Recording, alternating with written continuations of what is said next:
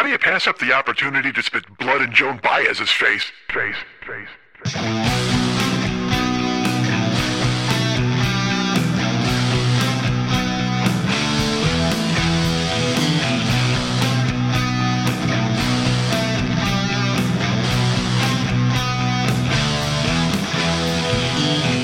So funny I inverted an epiglottis. Let's round up the faceless and get some pajamas. Dude, I didn't know my head was a bank. That's fucking awesome. I want to eat so many Tootsie Rolls I just shit a tire. I jerked off at this towel so much it might be a surfboard. Mr. Schmidt is an entertainer, not a ghoul. Hey, what's happening? Mike Schmidt, 40-year-old boy podcast. Happy New Year, everybody. Happy 2019. I am glad that you're here. I am excited that you're here. I could not sound less excited. Why do I sound so bad? I'm like, hey, guy, happy New Year, whatever the fuck. That was my imitation of a fucking rolly horn. Is that what that's called? That thing with that's like it's kind of like a snail, and then you blow it, and it's a snake. A snail snake. That's what we'll call it. I like the rolly horn, but I think I'm gonna go with snail snake.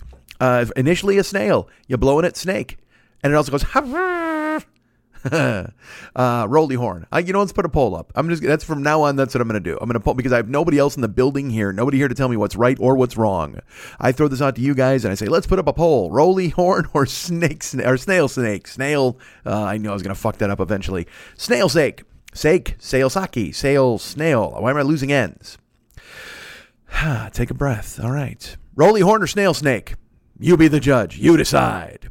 Hi. How you doing? Again, like I said, Happy New Year to all you guys, 2019. We are in the middle of it. Well, not in the middle of the year, but in the middle of the New Year's celebration.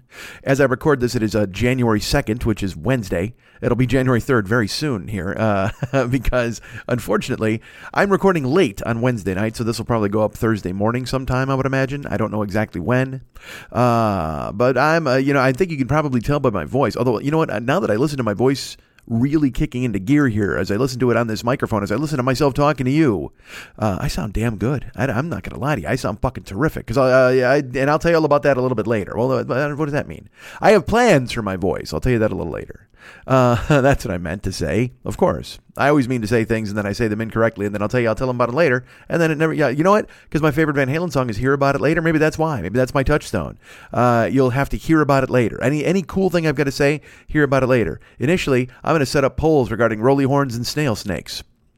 I hope you had a good New Year. I hope you had a celebration. I hope you got together with friends and you clinked plastic glasses that had champagne in them and you chugged those. And you got out your snail snakes and you made a bunch of noise. All over the fucking universe.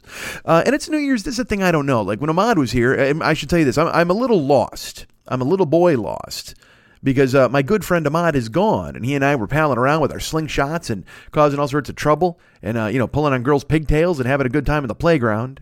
And then he gets back on a plane and he goes home. And then I'm here trying to hold down the fort by myself and become an adult again. Nobody wants to become an adult again. I mean, look, nobody wants to be an adult once. But then when Ahmad gets to come to town and I get to let it go. And I'm like, wee, fun, I'm a kid.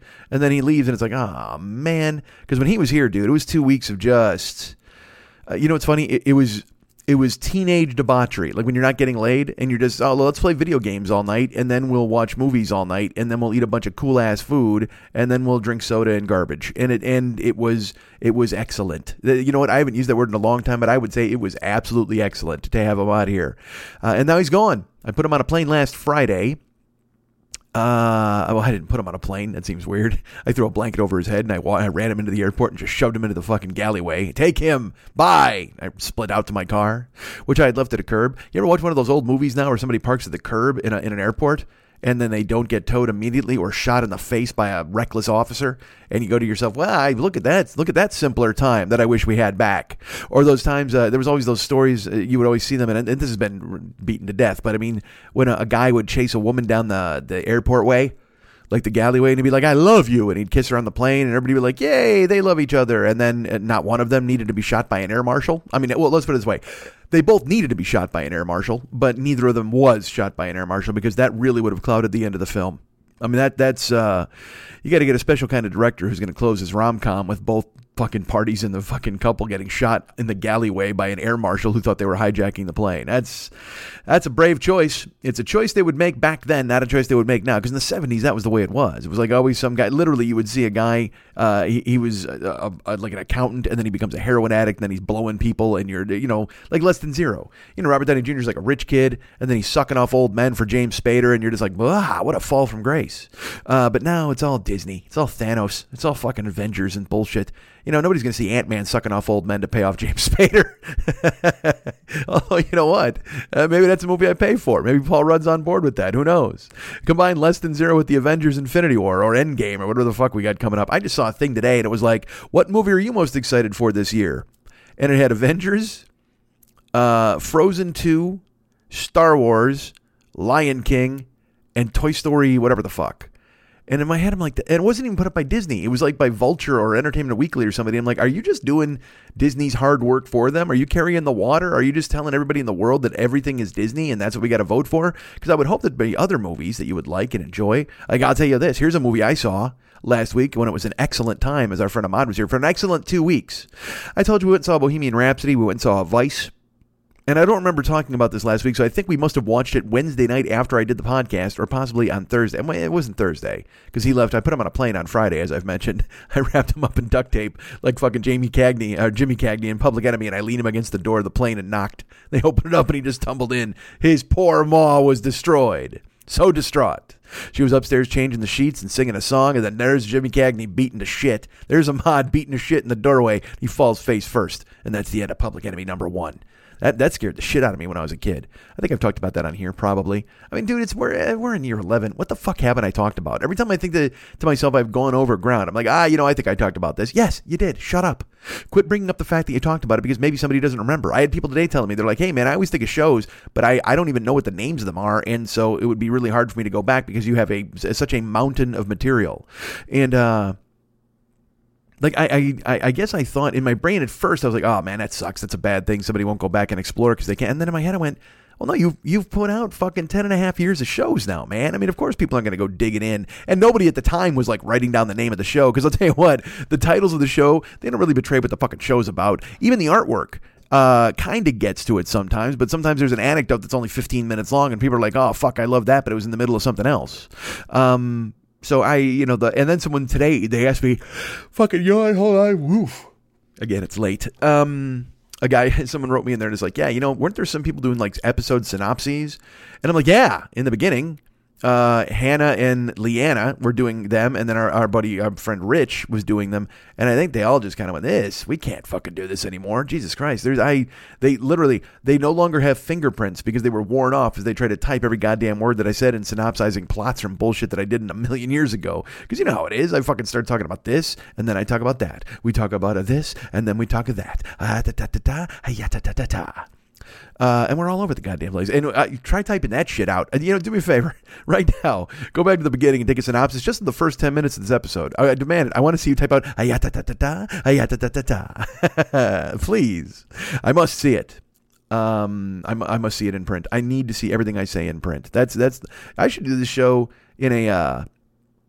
is there like a talk to text thing or like an audio book setting? I don't know if there's an app that will like write down or not. Well, not write down. I guess type the things you say. But I can't trust that fucking app because, dude, I got to proofread my texts because I'll talk to text and I'll say something totally clear as day. And it'll change like, hey, let's go to the zoo. And by the way, I don't know who I'm texting. Let's go to the zoo too. I don't know who's getting that text. You know who it is? Somebody fucking lucky. I'll tell you that. Somebody who never thought to themselves, you know what? I'm going to go hand in hand to the zoo and look at jaguars with Mike. That's going to be fucking fantastic. Holy shit. What if you know what? I love the zoo. I'm not going to lie to you folks. I love the zoo. No, this is what the other person's saying. I love the zoo. I can't lie to myself. I enjoy the zoo. The only thing that would make it better would be holding hands with Mike Schmidt while I saw a cheetah. Oh, geez, would that be great. You know what? Let's make a Disney poll. Which are you looking forward to the most? Frozen 2. Toy Story, whatever the fuck, Star Wars again, Avengers Endgame, Lion King and his friend, or Mike Schmidt and a cheetah holding hands and walking through the zoo. Mike Schmidt at the zoo. I got to take the lead there. I at least beat fucking Frozen too, right? I don't even know what's in Frozen. I didn't see Frozen. I don't know anything about Frozen except I should let it go, that I haven't seen it or whatever the fuck, right? I'll tell you what, dude, here's the Frozen phenomenon. I one time was Ubering and I was driving down in fucking Santa Monica. this summer. And I was driving, I get into a neighborhood, and I'm zigging and I'm zagging. I went a couple of places, and then I heard a noise, and it was songs. And I'm like, what the fuck is that?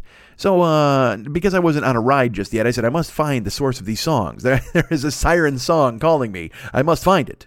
And I knew it was musical bullshit, theater nonsense. And I'm not saying Frozen's bullshit. If you love it, you love it. Good for you. I haven't seen it. Perhaps it will affect me. Ahmad was like, dude, he was trying to figure out a movie for us to see. And he's like, hey, have you seen Coco? I'm like, I haven't. He's just like, dude, you got to fucking see Coco. I said, I heard good things. He's like, no, you trust me. You're going to fucking see it. And you have to watch it. And then guess what? We did not watch Coco. We went the other way, which we saw. I'll tell you this, because like I said, we saw Bohemian Rhapsody and Vice. And then the movie we watched, I got back to it. I can't believe I've pivoted and found my way back here. I said, what about Train to Busan? Because we were looking for things to watch. Because I have heard really good things about Train to Busan. It's a Korean zombie movie, and I think there's a train, and I know there's a Busan. And people were, my buddy Patrick, the bank robber, came up to me. That's his real name. He came to me. He was a guy who used to work at Lily's Burlesque things. He actually moved. I think he's in Georgia now. That was one of the most dapper cats in the business. He always wore a suit everywhere. Every time you saw him, he was wearing a suit. And like Paul F., you know what I mean? Just one of those guys who cared. And also, just a really nice person. God, I love Patrick. I wish he wasn't gone. He's another one. Because you know what? If he was here, you know what it would be? Excellent. Of course. You answered it before I even said it. But I like Patrick. He was a good guy. And he was the one who came to me one day and he said, Mike, have you ever seen a movie called Train to Busan? And I'm like, I didn't even know the fuck it existed. He's like, it's a movie in Korea. It's a zombie movie. It's subtitled, but you will enjoy it. You will love it. It is probably the best zombie movie I've ever seen. And I said, whoa, that's some serious talk. Because I know Patrick the bank robber, when he's not putting dimples in his ties, is out watching zombie movies. Part of that's a lie. But still, his word meant something to me because I'm like, all right, cool, dude. Thank you. And so I've always had, and he told me this fucking 3 years ago because he moved to Atlanta a while ago or not Atlanta, fucking whatever the fuck he is in the South. And so he reached out and he was like, hey man, you should see this. And so it's always been in my head. I should see Train to Busan. I should see Train to Busan. I should see Train to Busan. I only say it 3 times fast. If I say it 5 times fast, perhaps the Train to Busan will appear in my house. Is it like the Candyman, the Train to Busan, the Candyman to Busan? I thought, now I've said it. I've said his name a bunch of times.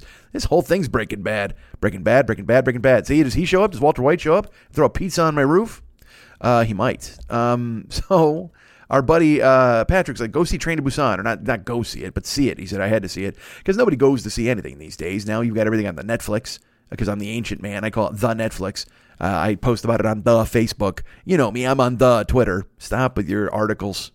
So Train to Busan's always been in my brain on the list of things that I haven't seen. And I actually have a list of other movies that I haven't seen. And it's nothing with a cape, I don't think. It's all these gritty, there's horror movies that I haven't seen that I got a bunch of. And like, I didn't even see A Quiet Place, which everybody's like, you got to see it. And also I haven't seen these other new ones. Jesus Christ. I need to see more memes about fucking Birdhouse and Bumbersnatch or whatever the fuck it is. I mean, Jesus Christ. Yes, I get it. Black Mirror and 10 endings and whatever the fuck and Bindlesnatch or whomever it is. And then fucking Sandra Bullock's in Birdhouse. And then everybody's got a blindfold on. I've seen the memes, but I don't know what the movie are. Although I will tell you this. I think I'm getting the vibe that Birdhouse is a lot like Quiet Place. Like, but this time you can't look at anybody. Am I right there? That's just guessing from the fucking memes, because there's like Sandra Bullock and 4 blindfolds and kids and a canoe, and I think I heard a soundbite where she's like, "We're going on a journey and it's going to be very hard." And I'm like, "All right, yeah, if you got a journey with fucking, I mean, unless there's been a nuclear explosion and you can't look at the fucking light, but why would that be a consistent light that you can't look at? Or maybe they all just have to cover their eyes because they might wind up stumbling into. The other thing I thought was like."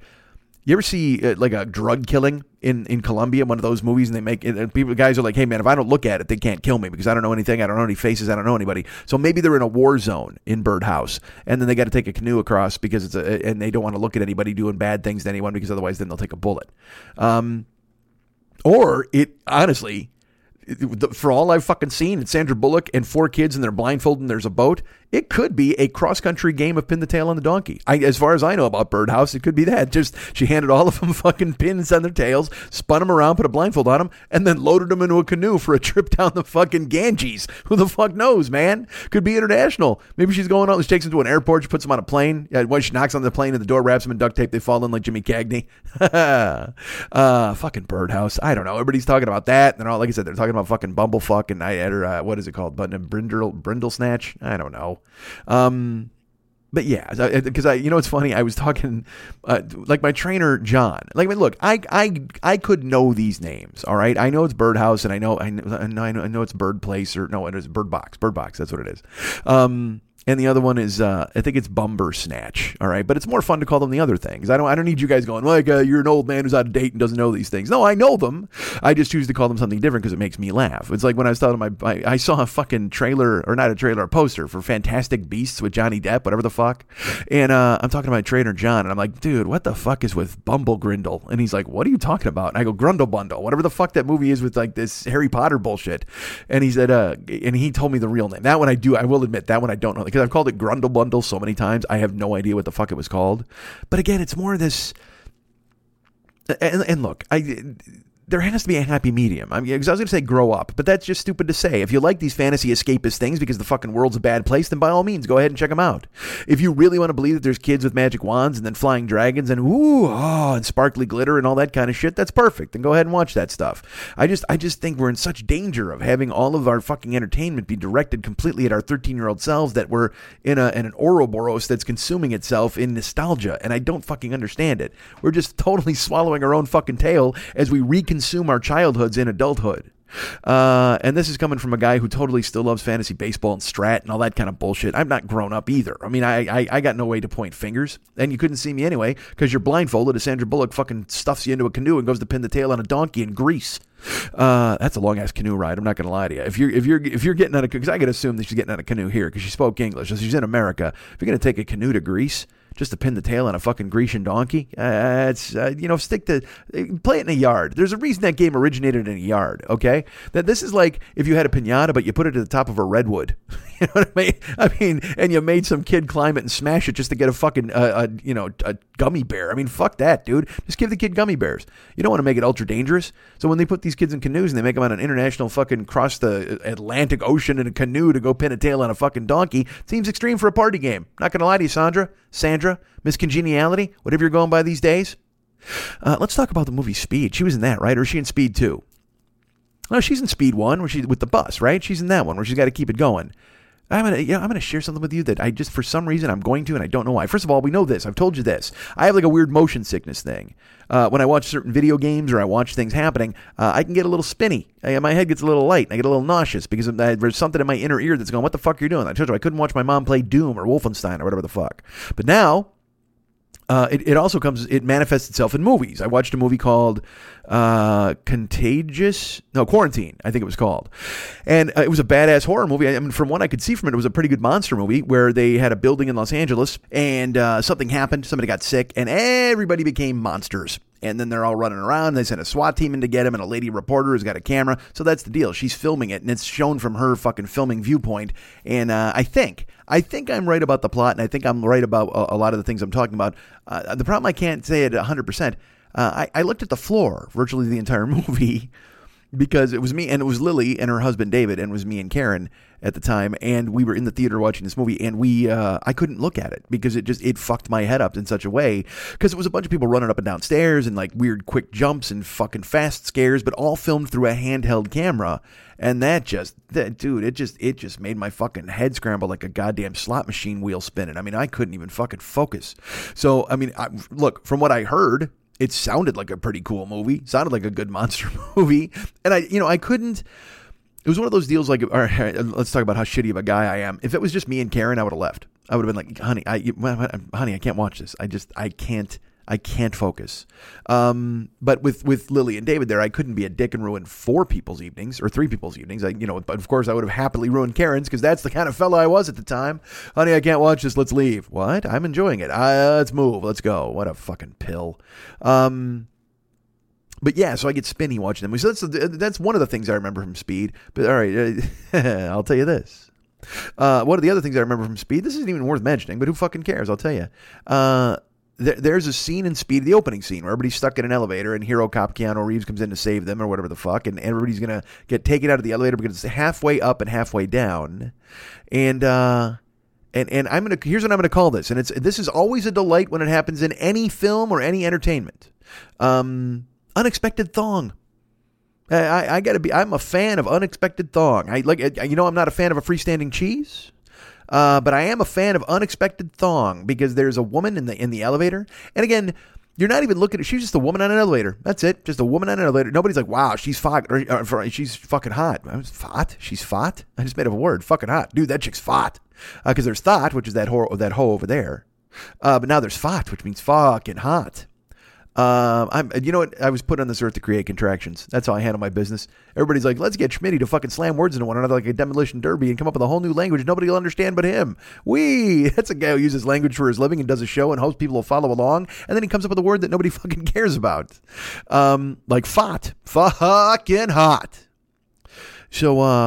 So she's just a chick on an elevator, man. She's just like a blonde girl, and she's wearing business attire. But they got to get her off the elevator. So when they do, there's just enough room for her to squeeze out. And she's coming out, and they're kind of helping her down. And her dress gets caught, and it rolls up, and she's got a thong on. And dudes, when did that movie come out? Like 1994, I'm gonna guess. I can see that scene in my head right now as if it was happening in front of my face, as if I was Keanu himself helping the woman out of the elevator. I can see that unexpected thong just rolling out of the goddamn, and I've never forgotten it because it was like instant hard-on material at the time. I'm a little older now. Who knows how long it would take? But I mean, but then I remember I was just like, whoa, it set my heart fucking racing for just a second because here's why. And again, you'll probably get this. Ladies might get it. Men might get it too. But I apologize. Men will get this. Ladies might get it as well. But when you you're looking at somebody in business attire, you can think to yourself, well, I wonder what's going on underneath there. Is she wearing like this or that or what's happening? Who was it who talked about it? I think there was a movie where actually somebody discussed that when they were like, you look at somebody and they're wearing their business clothes and you're like, what's happening under there? She got a thong on. She's wearing like, oh, it's fucking old school. That's exactly what it is. When he's looking at he's thinking about the waitress and he's like, I'm trying to think of herself. What's she wearing? What kind of underwear is she possibly wearing? Is it interesting? Is it a thong? And that's a true scene. That's a real thing, man. It's like when I play Who Would I Fuck at the Crosswalk. I mean, that shit happens. I'm sure ladies do the exact same thing. Well, they see guys and they're like, all right, well, what about this guy? And what's he packing? Or what's going on with this fella? I hope ladies don't say that. What's going on with this fella? Please, ladies, do me a favor. If that's in your lexicon at all, dump that out the fucking window. Well, I mean, you could use it about other, like, cornpone bullshit, like hillbillies and nonsense. But if you want to talk about banging a guy, please don't call him a fella. Hey, but I guess, you know what, bullshit. There's a thing to, that's my fella. Hey, look at me. I'm walking down the aisle with my fella. I guess that word had a certain kind of charm. So I take it back. Everything I just said about fellas is out the window. No more debate about fella. Please use fella. Ladies, as a matter of fact, increase your usage of the word fella. I demand that you say it all the time. This is my fella. This is a big oily bohunk. This one's my fella. This guy right here. This little Abner looking fucking Johnny Jaw bastard. He's my goddamn fella. And he's wearing a fucking thong. How do you feel about that? What's he got going on in there? He's got a thong on. But yeah, when that chick got dragged out of the elevator, man, she was like, and she was saving her life and she's in distress, but none of that mattered, man, because her skirt came up and you got unexpected thong. And it lasts maybe a second. It might even be like fucking, 0.10 of a second, which I guess would be 5/6 of a second. I don't know. Look, I fuck fractions. But if it was something like that, it was a really quick flash where she's getting kind of squeezed out. It could be 3 seconds. But it was enough. It was enough to make me just stand at attention and be like, oh, how you doing, man? I might run off a batch of this scene in Speed just because I made a whole backstory for her. Like she, that was the day she wore the thong, because maybe her boyfriend was picking her up from work that day, or she was going to meet a blind date and she didn't know what was going to happen. And maybe she was, particularly excited about possibly getting laid because, ladies have desires too. And so they go ahead and went, cause she could have just, a normal day. It's a Wednesday. She doesn't know she's going to get dragged out of an elevator by Keanu Reeves. And yet she still wore the appropriate underwear for just the fucking camera angle we needed to see it. It was perfect. Good for her. Good for that girl. And then I got to think about it in real life terms. Like, as an actress, did she make the choice to wear the thong, or did the director go, hey, you got to wear a thong for this scene? Which is creepy as fuck. Hey, we got to see your ass. And again, I know what the fucking movies are, and they bring girls in and they put them in bikinis and they cast them by their tits, and I totally get that. But it does seem a little fucking creeped out if you're just like, hey, all right, bring in a parade of asses and let's see which one's the best one. Who's got the best thong-clad elevator escaping ass in the business? Well, let's bring them all in and line them up and get the director in here. And let's get Dennis Hopper in here to give a couple of grabs and fucking fondles. Let's see if he can make a decision. Keanu too. Let's, fuck it. Let's get Sandra Bullock in here. You know what? Let's get Jason Patrick in here. He's not even in this one, but he's going to be in the next one, and he gets a vote on what ass comes out of an elevator. Who's got the best elevator escaping ass in Hollywood? And then they line them all up, and they get Jason Patrick, who comes in and he mumbles through some bullshit because that's all he does, man. That is a mumbling cat. Like in the Lost Housewives, you're watching Jason Patrick, you're like, holy fuck, this guy, man, this guy's brooding and kind of sexy, and like, ooh, this is, I'm digging him, and he's the head of the vampires. Well, he's not really. He becomes the head of the vampires, Michael, and Mike, once he beats up Kevin Sutherland. Spoiler alert! Because he wants Star, he wants Jamie Gertz for himself. And don't we all want Jamie Gertz for ourselves? But he gets in there and he, you know, he's all brooding and kind of a leather jacket, and he's got to get that Jim Morrison thing happening, so much so that they do the scene in Lost Boys where it transitions from a picture of Morrison into Jason Patrick, and like, oh, that was subtle. But then Jason Patrick, you were like, okay, that's cool, it's working. And then he made Drugstore Cowboy, or is that Matt Dillon? Matt Dillon and Diane Lane. Is he in Rush? What the fuck? It was one other. Matt Dillon and Diane Lane, I think, are in Drugstore Cowboy. And Jason Patrick and Jennifer Jason Leigh are in Drug Movie Better Than Drugstore Cowboy, I think it's called. And look, Matt Dillon and Diane Lane, that's a great pairing. They are no slouches. But Jason Patrick and Jennifer Jason Leigh wins it all. She's the queen. She's the fucking greatest. I mean, anything she does turns to gold. And even with Jason Patrick and they're mumbling through fucking nods, you know, when he's taking the spike and he becomes a, you know, he's an undercover cop who winds up getting hooked on the stuff. I call it the stuff. He gets all smacked out, and then they got to stay alive and whatever the fuck. I could be mixing up all of these movies. It's been a while since I've seen them. However, I do know this. Jason Patrick mumbled the fuck right through that movie too, and everybody's like, "Oh, well, I dig this, man. He's a mumbling cop junkie. He was mumbling vampire before, now he's mumbling cop junkie." And then he goes off and he makes 10 more movies, and they're like, "You know what? He's just mumbling plumber, and now he's mumbling barista, and now he's mumbling cop." And it's like, "What the fuck, man? Stop mumbling. Open your mouth when you speak. Do us a favor. Part those lips. I know they're pouting and they're looking pretty cute, but you know what? If you open them up, you can actually make vowel and consonant sounds that people can understand. You don't sound like you're drowning in a bog." Jesus Christ, Jason Patrick. All of your dialogue sounds like you're drowning in a bog, and that's not attractive to anyone. Except for, maybe someone's got a bog fetish. I know there are people who like splashing. I know there are people who like sitting on cakes. Maybe they got a bog thing where it's like kind of like a quasi quicksand swamp thing that they build in their bathtub, and then they just kind of lay in there and just wait to get laid. Why would you do that? Who are you hiding from? Swamp Thing? Stop hiding in your bathtub and trying to get fucked by Swamp Thing. If I can impart anything to you folks, if you take anything from this year, this New Year's show, and bring it into 2019, it's please stop hiding in your I can't even say it. Stop hiding in your bathtub and waiting to get fucked by Swamp Thing. Please, just let it go. I know we all do it. We're all tempted to do it. How many times you walk in, you look at your bathtub, you're like, you know, if I filled that with a thick sand and maybe a peat moss, and I ducked all the way down until only my eyes peeked out above the surface, maybe Swamp Thing would come along and Roger me right here in the fucking parking lot. Bathtub. Why did I make it a parking lot? Jesus Christ. I'm trying to paint a word picture here, and we wind up in the parking lot. You know what? I'm mumbling. I'm Jason Patrick. I caught Jason Patrick disease just by talking about him. Is he like Candyman? It'll appear if you say it 5 times. You say Jason Patrick 5 different times, and then you have to stop opening your mouth when you talk, and you just mumble like a fuckhead. But he's terrific. Look, we all love Jason Patrick. I think we all know that. Everybody loves him. He's a great fella. He's one of those acting fellas. What was I going to say? He was in another movie, too, where he mumbles the fuck. Oh, Speed 2, he mumbled. Yeah, it was just terrible. That's like on a boat, right? Isn't Speed 2 on a boat? That one I never saw. But Sandra Bullock's in that one, too, I think. Sandra Bullock got a pass, man. Like, she was in some garbage. And then all of a sudden she made, like, a movie with Melissa McCarthy. And then didn't she make a football movie? And everybody's like, yeah, we totally love her now. Like, this society is cruel to actresses because it's like, you know, fucking Al Pacino and Robert De Niro. These motherfuckers can keep making movies when they're 900 years old. And whether they're good or not, that's all, you know, whatever. Eye of the beholder, that's fine. But I mean, let's face it, De Niro, these ain't exactly mean streets that he's churning out the last few fucking years, where he's making Bad Grandpa and Badder Grandpa and Even Badder Grandpa still. You know, he's making that shit and going, and, you know, even when he's like, can you milk me? I got nipples, and the fucking Meet the Griswolds or whatever the fuck that movie was called. And Fockers. There you go. It's the Fockers. See, I can pull things. I just need a second now. It's like an old gunfighter. He used to be able to kick the fuck out of everybody and just blast them right in the street. So you know what? I used to get 6 bullets off, and now I can get 3. So settle for 3, folks. We've been doing this a long time. As I've mentioned, I've got a mountain of material back when I used to be good, when I was a lot quicker on the draw when I was 40. Now look what happened. My fucking brain is atrophied. I'm like one of the zombies running around that fucking building in Los Angeles trying to jump out and jump scare you now. That's all I got. Are jump scares and mumbling Jason Patrick anecdotes and Sandra Bullock on a canoe. Look what I've done with my life. Look what it's come to, this fucking show.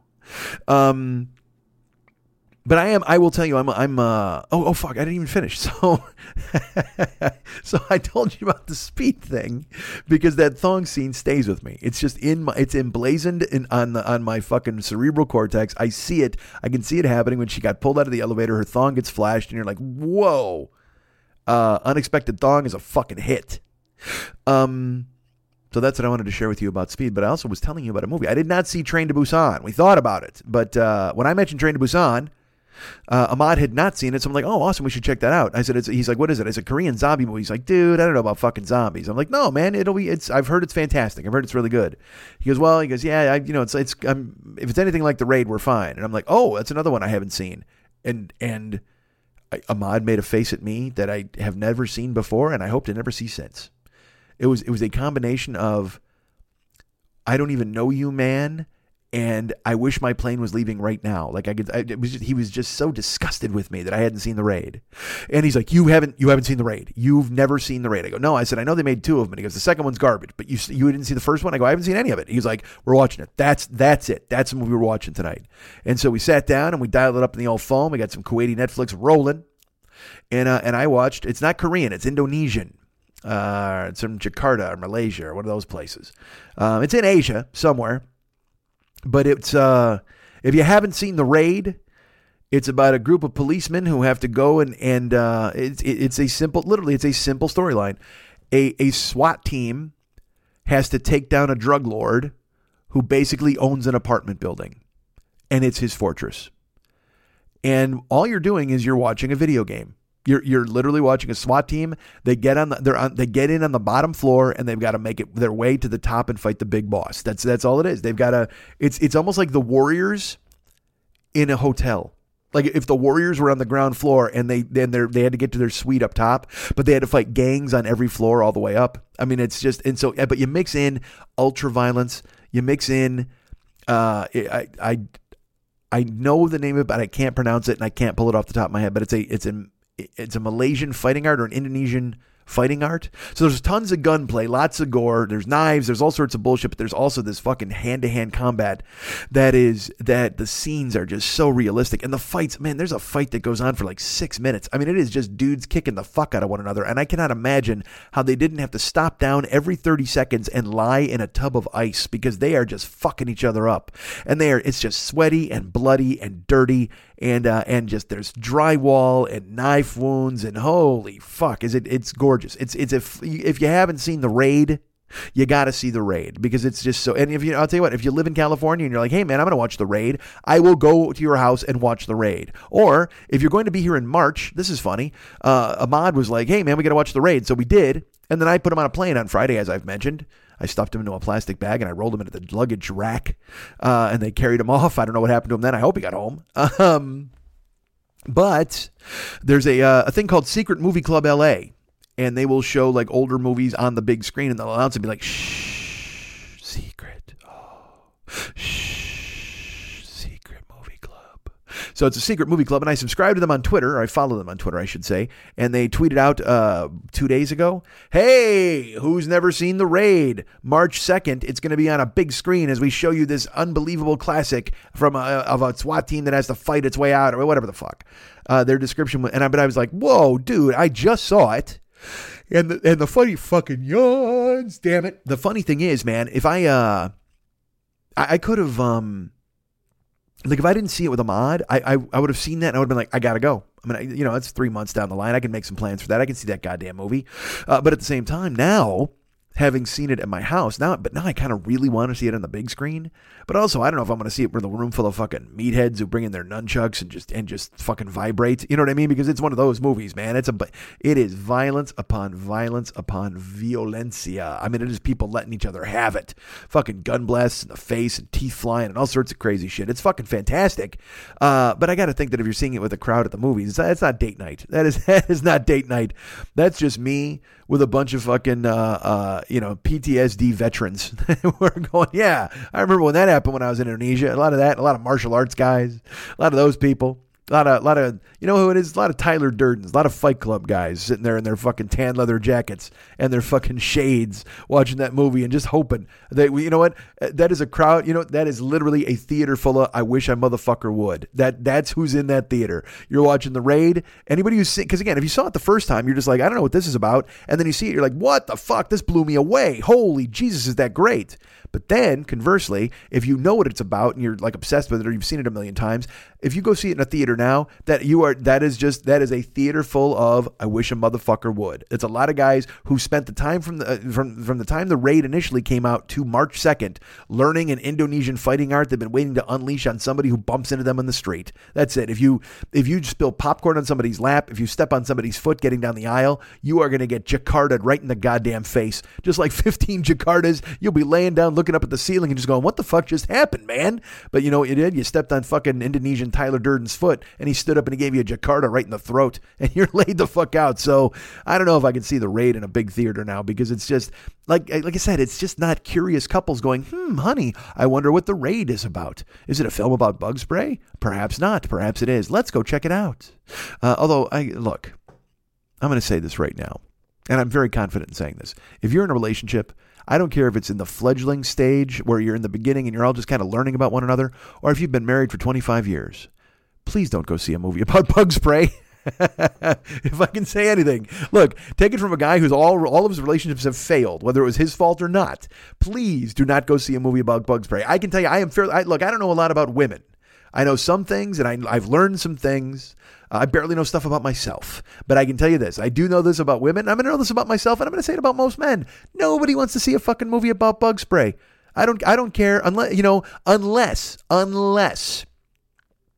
someone remakes A Bug's Life and they get fucking whacked with Raid and they all die. See, then you're talking. Now you're talking about a movie that makes it worth your while. Because then it's like Dave Foley and he's a roach and he's talking to a couple of ants, and then someone comes into the yard and just sprays the fuck out of him with a noxious death cloud, and they're finished. They go fucking bug toes up and they got all 8 legs curled up, and then you're like, yeah, the end. All right, this movie, it goes from too long bug talking movie to charming Pixar short, which ends in a poison cloud, which is how all Pixar movies should end, quite frankly. Cars, poison cloud. Toy Story, whatever the fuck, which is coming out this summer, poison cloud. Now I'm back on board. I'm coming back around to it. You tell me, you're like, hey, Star Wars, Pixar, or Toy Story, or whatever, the Lion King, Toy Story, I'm in. If it's a poison cloud at the end, any Pixar movie that ends in a poison cloud, I'm in. The Incredibles 2, poison cloud, I'm in. Up. If those balloons in the beginning are filled with poison, and the house flows away, and then and it lands, then they pop those balloons, and a poison cloud consumes that fat Boy Scout, I'm in for Up. See, I like my Pixar movies with a gritty 70s ending. I demand that you get like a fucking... I will never see another Pixar movie unless a Cassavetes is involved. You need to get me a Cassavetes and a Gazzara. Get a Cassavetes and a Gazzara involved in some Pixar movies, and I'm fucking watching it. I want dirt. I want grime. I want someone taking the spike. I want somebody ODing and having fucking Woody just go, golly, or whatever the fuck he says. And then I want fucking Buzz Lightyear to go to infinity, and that guy's got a fucking... put his dick away. What's going on the street corner there? And then the toys go hide in a garbage can till the end of the movie. I like that. They just see a guy waving his dick around and fucking Buzz Lightyear's like, whoa. And they just hide in a trash can.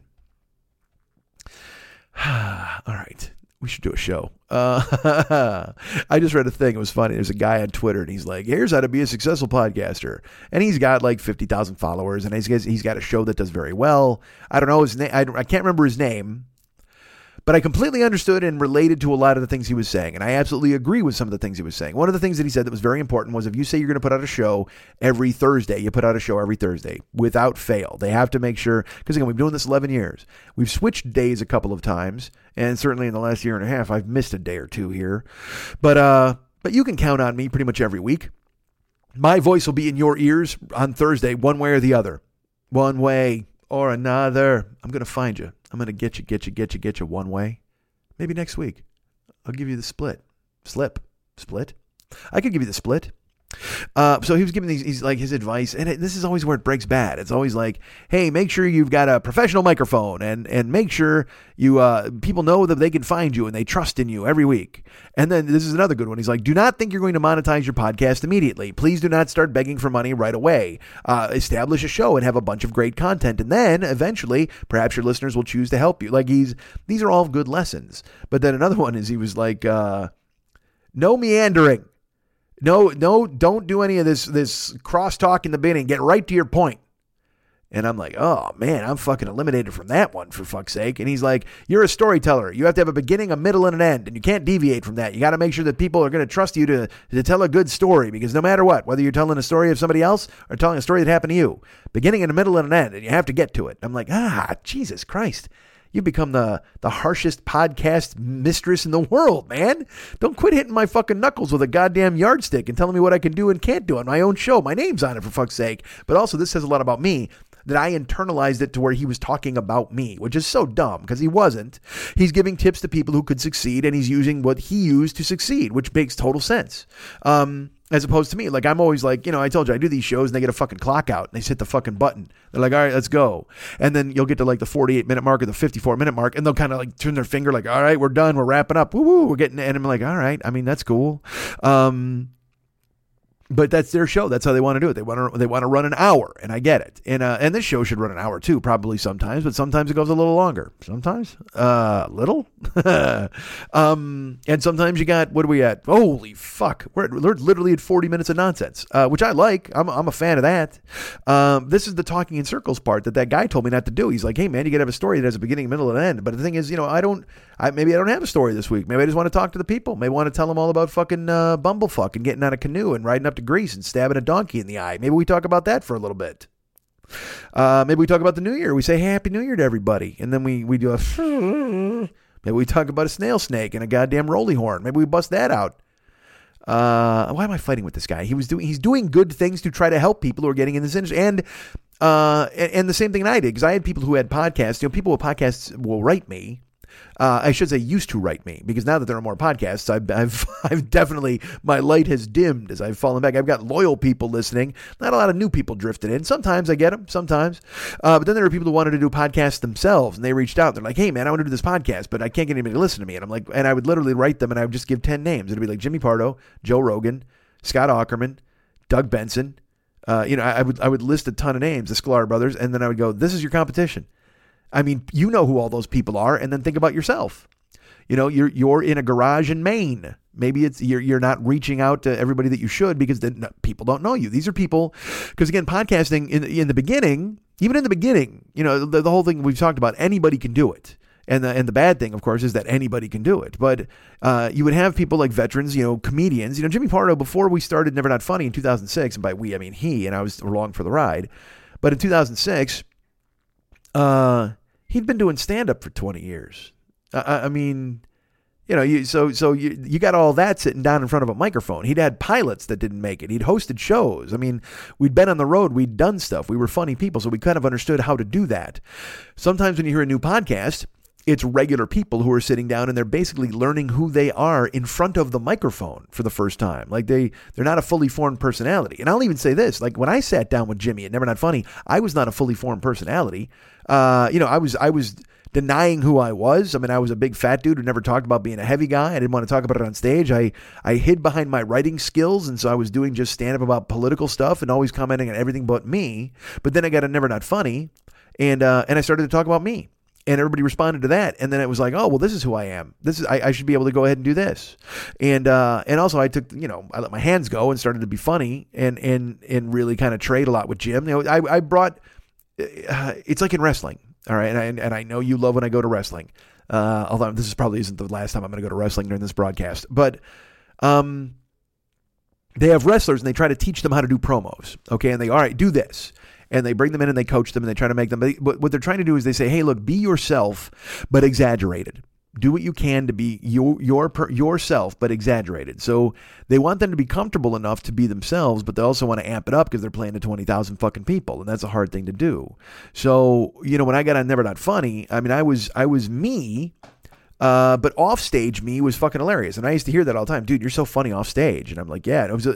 And, Pardo was the same way. You know, I mean, he was a guy who, like, offstage, you'd laugh till you died. I mean, he was just fucking great. The difference was he was on stage. He knew who he was, too. He brought the shooter character from real life into the stage, and it was fucking gold. So that's who he was. He was never deviating or playing anybody fake. He was just an exaggerated version of who he was. And on stage, I was hiding.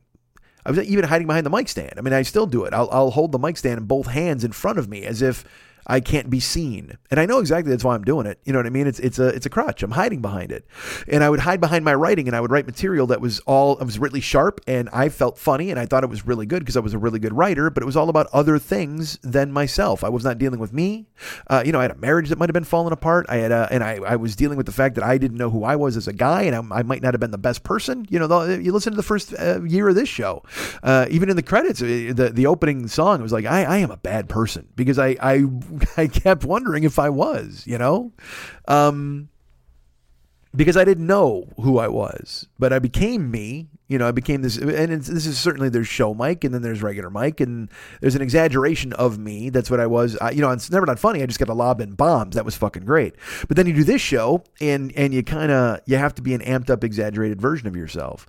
So when this dude is telling people what to do on their podcast, and he's like, oh yeah, you need to, learn your voice and do this. And, yeah, but it helps when you sit down, you have a voice. So when I would get people who were just starting podcasting, who were essentially just starting entertainment, and they would go, yeah, we can't get anybody to listen, and we're trying to figure it out. And I'd be like, well, dude, I mean, there's 1 million people ahead of you. And the thing is, that was 10 years ago. That was when I started this show, people would write me. And now look at it now. Podcasting's a fucking zoo. I mean, it's like who did I just see was started a podcast? Was it fucking J-Lo or somebody? I was like, what the fuck? Why? What are you doing, man? You make movies. But as I've mentioned before, having a podcast is something you own. You can do your own deal. Like who was it? It was Joe Coy and somebody else. Was it Joe Coy? I don't remember who it was, but Vulture Magazine. Did I talk about this on here? Maybe I did. Vulture Magazine or Vulture Online Presence, whatever. They were like, there was some comedian, and I guess he was talking to another comedian, and he was like, hey, man, we should totally have a drag race discussion. Well, what if we had a drag race podcast? And they kind of said it, and then Vulture Magazine's like, we'll pick it up and we'll do it. And so this guy tweeted, he's like, oh, man, Vulture Magazine stepped in, so, and next week, our new drag race, RuPaul's Drag Race podcast premieres. Yeah. But what made me laugh about it was he made it sound like it was so impossible to do until Vulture stepped up. Well, all he meant was he wanted distribution and a platform, and he wanted a bigger name to promote him. That's all. Because he could have done a fucking drag race podcast in his goddamn basement if he wanted to. Call up this other famous comedian and have her come over, and the two of them could fucking talk about it. But the way he promoted it was like, oh yeah, we were talking about doing a podcast and how great it would be. And then we were kind of stuck. Like, we didn't know what to do. But then luckily Vulture showed up with a microphone and money and a contract and a producer, and we were like, yeah, okay, we can get this done. So next week and I'm like, you motherfucker, don't pretend like you were stuck for it until these guys saved you. If you could go buy a fucking snowball mic and get a famous comedian in your fucking backseat of your car and talk and do that. That's what this industry was in the beginning. And look, was it good? Some of it was good. Some of it was bad. But back then, like I said, I would write people and go, hey, here's the 10 names. But now, dude, forget it. There's not 10 names. There's a fucking 1,000 names. When I think about the fact that my buddy Pat Francis has a rock and roll podcast, he's been to Stuart Copeland's house. He's had Sammy Hagar on. He's had fucking Susanna Hoffs, Rick Springfield, the people that I love. And then Nancy Wilson from Heart. I mean, it's because of hustle. It's because fucking Pat is really great at what he does and he loves it. So he hustles, he calls promoters, he calls publicists, he calls managers, and he sends emails and he sends texts and he does what he can and he tries to rope people in and he deals with, the demands of celebrities if someone has them, and he deals with people not knowing who he is, and he has to basically send them, because again, every time he gets a big name guest, he can send that next guest a clip of him with a big name guest, and they go, oh well, fuck, if Sammy Hagar did this, then I guess we're okay. And and I love it. I love that he fucking made himself, he carved out this niche where he just was like, yeah. And he's got that fucking Alexi Lawless guy loves Pat, and David Wilde loves these guys. Once you meet Pat, you can't help but love him because he's the fucking best. And so I think of the fact that that's my friend. That's my friend, and he's interviewing Sammy Hagar and Rick Springfield just off his own fucking hustle, off of his own shine, man. I mean, that's fucking gorgeous. So when you hear these other big names, like I said, these people who start podcasts and they get these I wish I could remember the biggest name. I just heard a name. It wasn't J-Lo. It was somebody else. I mean, Conan's got one now. That's another big one, too, is Conan O'Brien has a podcast. And I'm like, really? Seriously, dude? I mean, look, Conan O'Brien's a genius. I love him. He's hilarious. But, I mean, having your own presence on television every 5 nights a week for 20 years wasn't enough. Now you got to get a podcast so you can go deeper. Is that what you want to do? You want to go ahead and bring the masturbating bear into the fucking, the podcasting realm? I mean, and again, he's a genius. He's incredibly funny, and I'm sure the podcast is great, and he gets big name guests and he kills it, and good for him. But at the same time, when I saw it, I have to admit, it made me fucking double clutch, where I went, oh, wow, really? That's another, because I mean, look, I'm a niche show, man. You guys are great. You're loyal and you're bad fucking asses, and I appreciate every one of you. But we're not Conan. We're not Never Not Funny. We're not these big name shows. And so whenever like Conan shows up, and this is my favorite part. I heard somebody talking about podcasts, and they're like, yeah, man, 10 years ago, nobody knew what a podcast was, and look at it now. It's like fucking huge. And I'm like, I think that's probably a lie, because Jackie Cation was doing it right when we were doing it, and Gervais was doing it, and it just seems disingenuous. I saw a thing today, or not today, fucking 2 days ago, and it said it was talking about Earwolf podcasting, and Earwolf has the biggest names, and they named the usual suspects, and then in my head I just went, what about Jimmy? Jimmy's not fucking listed. How the fuck is Jimmy not listed? That's the gold standard. This fucking guy, he literally planted the first flag on the moon. He's the Neil Armstrong of fucking Los Angeles comedy podcasting. And yet they name other people. And look, everybody else is great. Everybody's terrific, and everybody's the best. I'm not tearing people down. I just kind of wish Jimmy would get some of the shine that he deserves. You know what I mean? He's started that fucking show in his living room. And look, and it's a monolith now. It's a goddamn empire, and it should be. And he should be mentioned more and more. You know what I mean? Like I will. This is going to sound stupid, and it's just me. This is my opinion. I haven't talked to anybody. I haven't said anything to anybody about it. But when Conan got his podcast, and the first 5 guests, he's got Pete Holmes and Will Ferrell and whatever the fuck. I was disappointed Jimmy wasn't one of the first, because you know what? Jimmy basically was the Conan of podcasting. Jimmy was a guy who, because again, Conan got that job. He was a writer on The Simpsons and shit, and he had some success, but he's like, I don't even know why you want me on camera. And then he goes out and he does things differently than anybody'd ever done, and he became a fucking staple. He made himself a name. Jimmy Pardo was a stand-up comic who was always fucking brilliant and funny, and then he went and he did something that nobody would ever think to fucking do, the podcasting thing, where everybody's, because he even said, he goes, I want to get ahead of this, man. You had Jackie and, like I said, Ricky Gervais and Adam Curry, whatever the fuck, and he was like, we're doing this, and then he did it, and he planted the fucking flag, and we used to go for tacos after every show and discuss, well, should we charge $0.25 a download? Like, how can we do? We were trying to figure out ways to monetize and make it work. In addition to being good and funny, we wanted to see a way to make it a business model. And he was like that from the jump. Matt was like that from the jump. I was there for the tacos, but I was happy to chime in here and there and try to make it as best I could.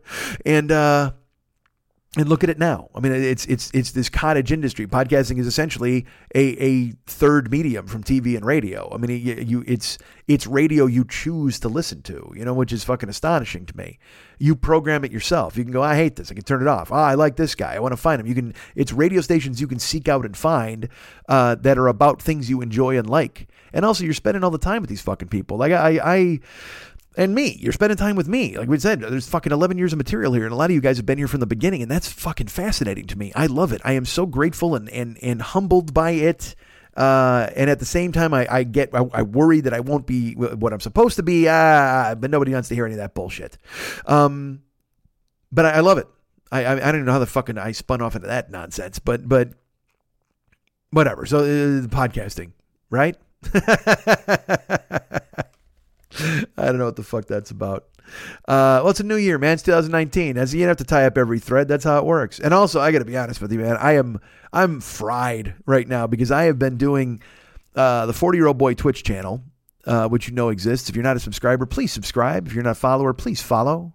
It's free to follow. Subscriptions are like $5, whatever. They're all different tiers. There's tier 1, tier 2, and tier 3. And if you're an Amazon Prime person, you can get a Twitch Prime subscription, which you can renew every month. And that's free to do. And then I split the money with Twitch with that. So it doesn't cost you anything to subscribe to me to an Amazon, to a Twitch Prime subscription. Use it through your Amazon account. But you have to renew it every month, because that's their rules and whatever. But the point is, I've been doing it, man, now for a couple of weeks. Ahmad was really helping me get it underway, and we were starting it and rolling, and And I started doing some Twitch streams, and it was like, well, I'm learning. We're trying to figure it out. And now I'm doing it every day. I've been doing it every day. I actually took off when I put them out on the plane on Friday. I did not do one Friday, Saturday, or Sunday. I actually took 3 days off because I had to get my own fucking life kind of. I had to get, I had to decompressing it back into real life because, like I told you, I had just had an excellent 2 weeks hanging out with my friend, and now I was like, well, I should probably. Go ahead and figure out how to do my laundry. You know what I mean? All that shit, the shit I put off while he was in town, taking my recycling, you know, just live normal life, go back to being a 50-year-old man who lives in a fucking apartment. And so I did that. But then Monday I got back on the Twitch horse, and today's Wednesday, like I said, although now it's Thursday as we bled into, as I started this show about 11:30, whatever. Was it even 11:30? Fuck, it might've been 11:40. Because I was on a Twitch, I'll tell you, I was on Twitch today. I just was. And I've been doing this Twitch channel every day, and it's just been, it consumes you, dude. It eats your life. And I love it. I mean, I'm not digging ditches. There's no doubt about that. But still, man, playing a video game for 6, 7, 8 hours, which I've just done the last 3 days in a row. I did a 6-hour stream, a 7-hour stream, and tonight I did an 8-hour stream. And when I say an 8-hour stream, that means I'm sitting at my desk playing Red Dead Redemption, talking to people online. So here's the thing. It's not just about playing a game. Like if you're just fucking getting high with your friends, you could play games all night. You eat some pizza, you take a break, you go hit the head, you do whatever. The Twitch channel is like, it's like a Mike Schmidt TV show, but also starring cowboys. Like, imagine if a pro football game was 8 hours of uninterrupted action, no commercials. And the announcers had to sit there the entire time and describe what they were seeing. They had to make small talk. They had to do chit chat. They had to talk about the action. And at the same time, they had to engage listeners. It is a different animal than I was used to. I mean, I talk. I mean, that's I said, all I can do is talk. But being able to talk extemporaneously for up to 8 hours, like I just fucking did tonight, and have people engaged and interested in hanging around, in addition to playing the video game. That's another thing. I got to play this game, so I'm getting into gun battles, and I'm shooting people, and I'm stealing shit, and I'm taking baths, I'm getting shaves, I'm buying suits. It's totally fun. But at the same time, I have to make that interesting or fun or funny for the people watching, because otherwise they could just play the game themselves. You know, anybody could just play that fucking game themselves and experience all this fun. But the fact that people want to do it with me is the greatest. I mean, because again, I will tell you this, I fought this. You know, I fought my buddy Chuck. I fought, when Gio was involved, he was telling me to do it. And I was like, dude, nobody wants to fucking see me lose at video games. And Ahmad was like, no, everybody does. I mean, everybody was encouraging. And in my head, I kept fighting it. I kept fighting the idea. And then I've settled in. And now after 2 weeks, I can't imagine not doing it. I don't know why I didn't fucking start sooner. And I have nothing but confidence because, I mean, I got people following me. I got new. Here was the one of the light up moments that happened. This is so great. Wait, you know, did I stream Saturday? I might have streamed Saturday. I believe it was Saturday. I did a stream, maybe. I don't know. A couple of days ago. And someone showed up in the chat room because we have a chat room. Which, by the way, that's a fucking crazy different animal. When you're playing the game, there's a chat room. So I have the chat room open on my computer, and I have the game on a monitor, and I'm playing that. And you can look at me in a little postage stamp square up in the corner, so you can see my face the whole fucking time too. That's another thing. And also, if I'm playing 8 hours, I mean, I can't be like, I'm gonna go to the bathroom because people will fucking leave. So I just wind up playing the whole fucking time, and then people are just like, dude, what kind of fucking bladder do you have? And I'm like, it's the thing, you know. I even drive an Uber when I'm doing that, you know. I mean, I've just been that guy who it's never been an issue. So sure enough, I'm playing on Twitch. We got the chat room, and 2 weeks ago we were raided by a group of guys, a group of people, probably 5 or 6 people, and they came in and they just started typing the same racial slur over and over in the chat room. I want to say it. I don't want to say it in a malicious way, but I want you to know what it was. So let's put it this way. I'll tell you this. It was an ethnic slur, and it started with a J and it ended with an O. And I could see where that word would have some appeal to some young people because it's a stupid word. It just sounds, because like the N word just sounds fucking harsh. I mean, if you say that, that's just a fight coming out of your mouth. It's fucking terrible. But this other word that starts with J and ends with O, it is disrespectful and it is racist and it is wrong. But when you hear it, you kind of go, all right, well, that kind of sounds like something a little kid would say. I mean, that just sounds stupid because it is. It's the worst part of it is it's stupid. Racists came up with this word, and it's a stupid nonsense word that just sounds dumb. And you're like, if anybody said it like unironically, you'd look at them and go, did you really mean that? I mean, that's fucking awful. But these dudes came into the chat room. They just started typing it. They're typing this word. And then, and I was just like, all right, well, this crew is here and I don't know why. So I've got to engage in the chat room. So whenever I look over at the chat room, I see these guys doing this and I'm like, this is happening. That's terrible. Oh, and so I don't know. Cause in the chat room, I guess you're supposed to have a moderator. At least I was told I was supposed to have a moderator. And I just didn't give any thought to it because here's again, I don't think large picture. I don't think big picture. I think that anybody who comes to watch me is going to be you guys. I think, and you're going to be cool and you're going to want to watch me and we're going to have fun. It's going to be great. I didn't think that there would be marauding raiders who charged in and just typed a racial slur over and over. And I'd be like, oh man, what the fuck? Cause it doesn't bother me at all.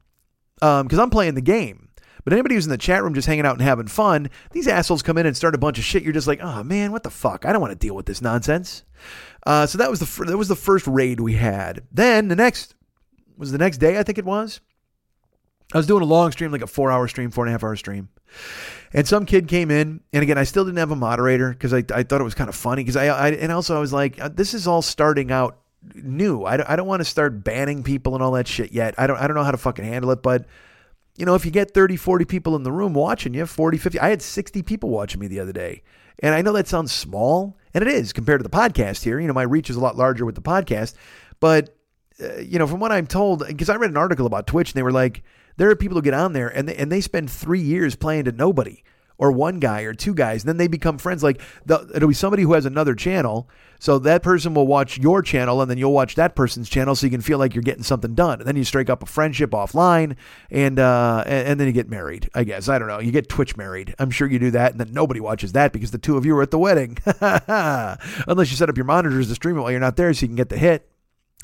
And there's all sorts of things like affiliates and partner and all this shit. Well, I made affiliate in 2 weeks, not even like 6 days. And that was fantastic. And I mean, now I've got almost 200 followers. And like I said, there's some of you, most of you guys, you know what I mean? You come out and a lot of people come out like, South Philly Paul and our friend Radio Rob. And look, I'm going to forget names because I'm groggy already. And like I said, my throat is fried from all day today, 8 fucking hours. But people do step in and it's mostly people we know, but here's what happened like last week. Oh, so I should tell you this. The day after the racial slur dudes came in, a guy came in and he just typed all of the game spoilers. Like he told me who dies and on what mission, and he told me where they die. And it was with all the ruthlessness of an assassin. Like he didn't come in and be like, ha ha, stupids, ah, LOL. He just literally typed out like, Mike Schmidt, you die in a car crash at this cliff. Da da da, dies in here and dies in that. And this guy dies here when he's doing this. And this guy, and he just kept typing spoilers.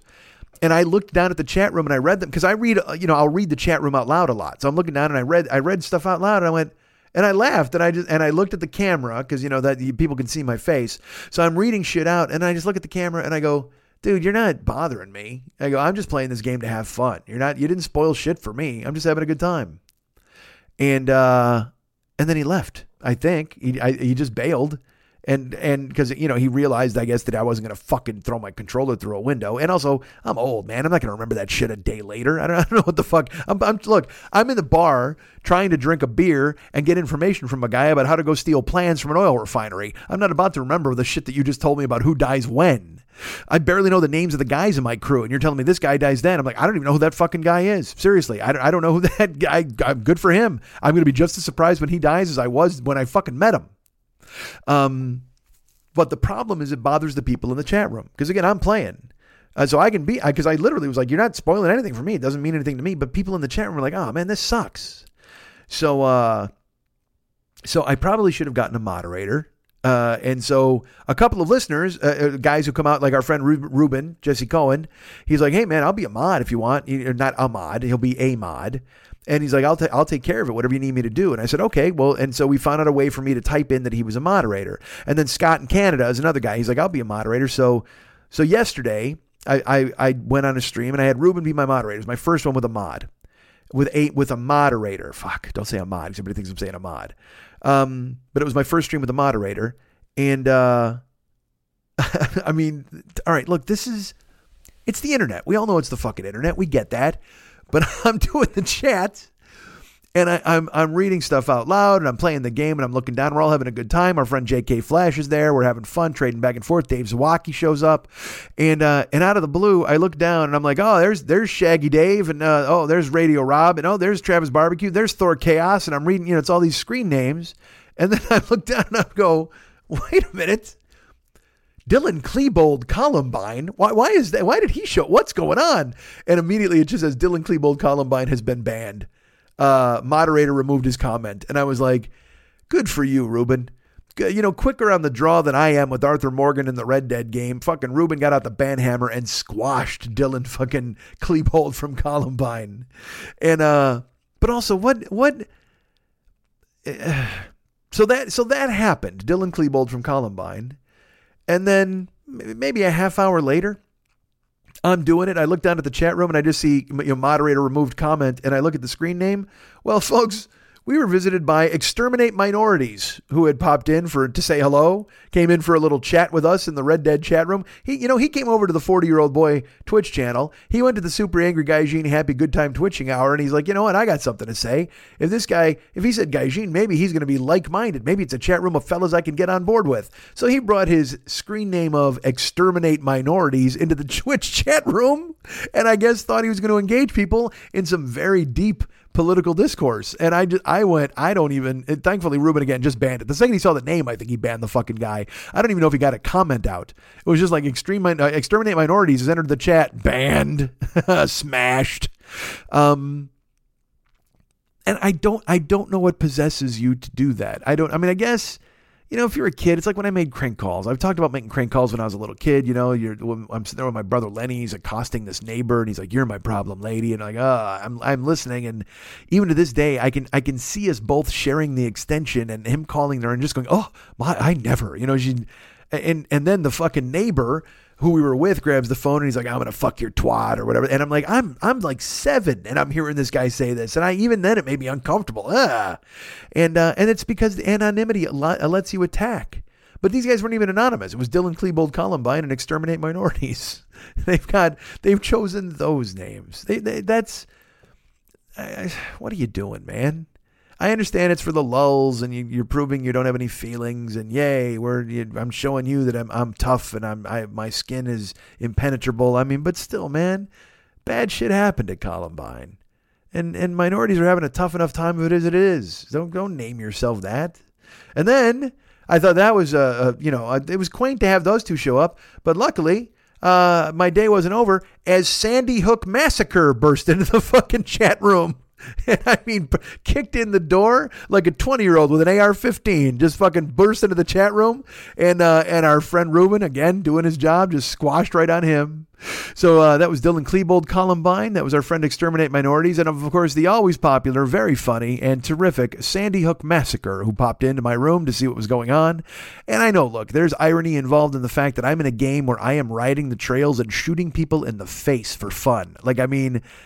Because I do. I mean, if you watch the show, I go pay my bounties, I do the good things, and I do submissions. But sometimes, if you see, there's a clip on the YouTube channel now where I just fucking shot a guy in the chest at a post office because it was hilarious to me. And because he talked shit to me. You talk shit to me, I give you the steely stare, and then eventually you're gonna get a fucking lead salad. It's gonna happen. Even though I try to be good about it right now, my new kick now in Twitch in this game is I'm going out. I'm finding mystery vegetables. Like you can go find growing carrots. You can go find wild thyme or mint. And then later on when you're at camp, you can cook minty pork or minty beef or oregano pork. And it's even more delicious, I think. I know. I don't know. Arthur Morgan's still alive, so I must be doing something right. But I'm out there having fun and rolling around and doing crazy shit and having a good time. And look, I'm shooting people in the face. Yesterday I went to pay a bounty at a post office, and then I was walking out. This guy's like, "Get out of my way, you horse's ass!" And I snapped his fucking neck right there in the post office in front of 3 people. I didn't give a fuck. I was just like, yeah, take that. Don't talk shit to Arthur Morgan. And then I went out and got on my horse and I rode out of town and I had to pay my $40 bounty or whatever the fuck I had to pay. But I snapped his, I was just like, why are you talking shit to me? And then I snapped his fucking neck. It's hilarious. So maybe I shouldn't be so judgmental about idiots who come in with exterminate minorities as their screen name or Sandy Hook Massacre. I guess there's violence all over the place, and you can't blame it on video games. But I mean, what irony, what edgelord, what fucking shit poster bullshit do you do to name yourself Dylan Klebold Columbine? And here's my favorite part: Dylan Klebold Columbine came in, and then Exterminate Minorities came in, and then Sandy Hook Massacre came in. This is over the course of 3 hours. Now, like I said, I'm going for like 4 or 5 hours. In the fifth hour, guess who showed up? Well, look, I don't know if he was looking for his friend. I don't know if he was told to meet him there and they forgot to synchronize their watches, as somebody pointed out to me tonight. But Eric Harris from Columbine showed up late 2 hours after his friend Dylan Klebold had been banned. And I felt so bad for Eric Harris as he popped his way into the cafeteria that is our chat room, and he looked around and there was nobody left. There was nobody there. They'd been all fucking evacuated, and Ruben was there like a cop with a fucking gun and put one right in his eye. Banned. But I honestly, I laughed out loud when I saw it. I'm like, Dylan Klebold Columbine, whatever, you fucking idiot. But then 3 hours later, within the same game, Eric Harris Columbine, I just pictured him all over Twitch looking for his friend. Dylan walking around in his duster coat with his fucking black socking cap. Socking? I couldn't think of it. A toque. I wanted to call it a toque, but I don't want to use the word toque. It was a winter hat when I was a kid, you know, like a fucking thing you'd pull, a beanie. But he's just roaming around the Twitch chat rooms. Just, Dylan, where are we supposed to meet? Where are we going, Dylan? But thankfully Ruben was the moderator, and today I made Scott was also a moderator. So now Scott and Ruben were squashing guys, and I had dudes show up today who did dumb shit. Now, and it's funny, I've got other guys. I didn't even tell you this. So a guy named Cookies 123, I think was his name, showed up, and he's in Texas and he's having a good time playing. Some guy from Puerto Rico showed up. I mean, and these are guys, you know, I don't know these fucking guys. They don't know who I am. They just come to view the channel. But here's when I knew it was working. Here's when I gave myself over to the idea that this Twitch thing could be a thing that I could actually make work in a way that people were saying it would. And I kept saying, no, it won't. I think it was Monday, possibly Saturday. I'm in there, and I'm fighting guys and doing dumb shit, and I'm running around on my horse, and I don't know what the fuck I was doing. I was just doing silly nonsense, and some guy, again, there's a guy in the chat room, never heard of him, don't know who he is, and he just types, "You're funny," and that was it. That was an epiphany for me, where I went, wait a minute, this is a way to find people who don't know who I am, and maybe they all start coming. And I've gotten almost 40 followers in the last 2 days. I'm doing these 8-hour streams and people are showing up. And at one point, get this is fun. Our friend Ahmad wrote me from Kuwait, and he was like, "Yeah, I'm glad you're doing the Twitch stream still," because he was worried. He thought when he left, he didn't think this. He was worried that maybe if he left, I would lose enthusiasm and I wouldn't want to do it. But I'm on board, man. I'm all fucking in. I want to do it every day now. I want to do it all the time. I want to work out streams, do them early and do them late. I want to do stuff for the international people. I want to do all sorts of stuff. And I've got plans. I'm just spending the next couple of weeks sitting down and writing them down and trying to figure it out and getting everything squared. Fucking yawns. One of the things that I'll have to work out is stuff like today. Like, I've got to do the podcast at a different day. It'll come out Thursdays, but I've got to record it because... I mean, I didn't plan on streaming for 8 hours today. I thought it'd be done in 3 and then I'd bust out a podcast, but Jesus Christ, 8 hours. Cause yesterday I went 7, but it's fun. And when people are there and you're also, I'm laying the groundwork and trying to establish a new thing. You do it and you get new people hooked and you get them on board. And that's why, you know, you keep going on. I keep doing streams at 3:00 California time. And I think that's a good time right now, but I'd also like to find another time to do it. I want to play other games besides Red Dead. I mean, there's all sorts of, this can work. I was worried about it. Didn't know if it would work, but this can definitely fucking work. And I'm excited for it. So another thing I have to figure out is I've got, you know, it's the new year. So I've got all sorts of ideas and plans and things to change. We all do, you know, 2019 comes along, your new year comes along and you're like, well, I'm going to do this and I'm going to do that. Well, I want to fix, you know, we all want to fix our lives. And I talk about fixing my life all the time. And, you know, I want to continue therapy with Shannon. I want to, I got to take care of myself physically because it is just fucking. It's out of control. I'll tell you right now. You know, we got the Attaboy Fit Brigade, Little Schmitty's Attaboy Fit Brigade. One of the things I want to do this year is I want to be a lot more active on there. My buddy Jimmy O is actually going to get involved. Let's put it this way: he and I are going to do stuff privately. I don't know if he's going to be in the Attaboy Fit Brigade, and I don't know if he's going to be fucking active or public or whatever. But he texted me and he's like, "Hey man, what are you doing for 2019 as far as physical and because I'll help you out." And that made me really happy because if I've got Jimmy O to keep me accountable and me to help him be accountable. In addition to you guys at the Fit Brigade, that'll be cool. I mean, I always do this show. Fucking what? Every 20 shows, every 30 shows. Oh, boo-hoo, I got to fix myself. I got to fuck. But it's true. It's true. I'm going to have to start drinking tea. You know me, I hate a fucking bag of dirt. But doing an 8-hour stream today and then trying to talk to you guys, I hope my voice isn't too fucking ratty. That's why I said in the beginning of the podcast, I'm like, my voice sounds ratty to me. But the more I sounded, I was like, you know what? It's good. I like my voice, but I've got to take care of it because if I'm going to be doing Twitch stuff and podcasting stuff and all that, it's a thing, man. I got to do something. So I got to figure out how to take tea and make that work and drink that and help my throat.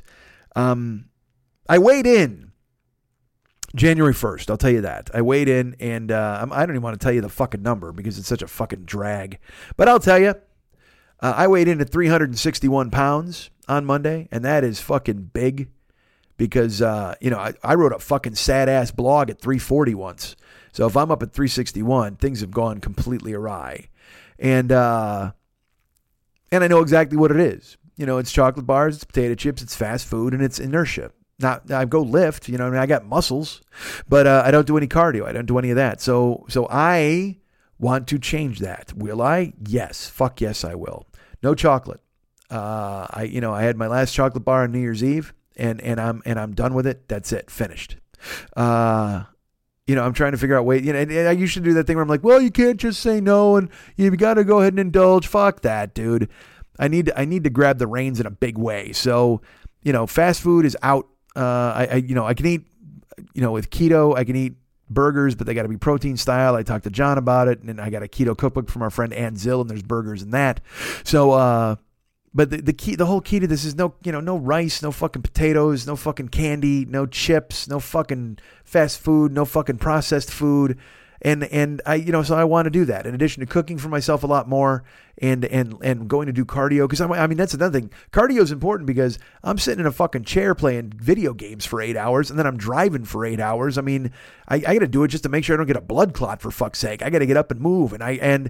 And so if you're on the Little Schmitty's Attaboy Fit Brigade, I will be more active in there. I have not written a post because that's another thing. It's like I'm trying to get my life scheduled in a way where I can be in bed by 1 or 2 and up by 9 or 10 and then in the gym and all these things. But, the sleep schedule is the hardest thing to break. So this week has been a little rough. Like I said, but Saturday and Sunday, I watched the rest of the football games on Sunday and then I was going to go to sleep. And then I forced myself to go to bed at 2 and I didn't fall asleep until 5. And then I got up on it was New Year's Eve and whatever. And then I start streaming because it's nothing. I don't want to, if I'm streaming at 3, I don't want to wake up at 1 or 1:30. I can't do that shit.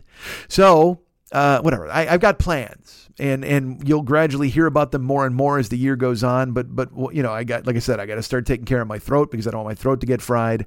I'll be a lot more involved in the Attaboy stuff and exercising more. And if anybody wants to one-on-one meet, talk to me about, engaging in, Attaboy stuff, I'm happy to do that, because they're, like I said, with Jimmy O, I'm going to do it with him.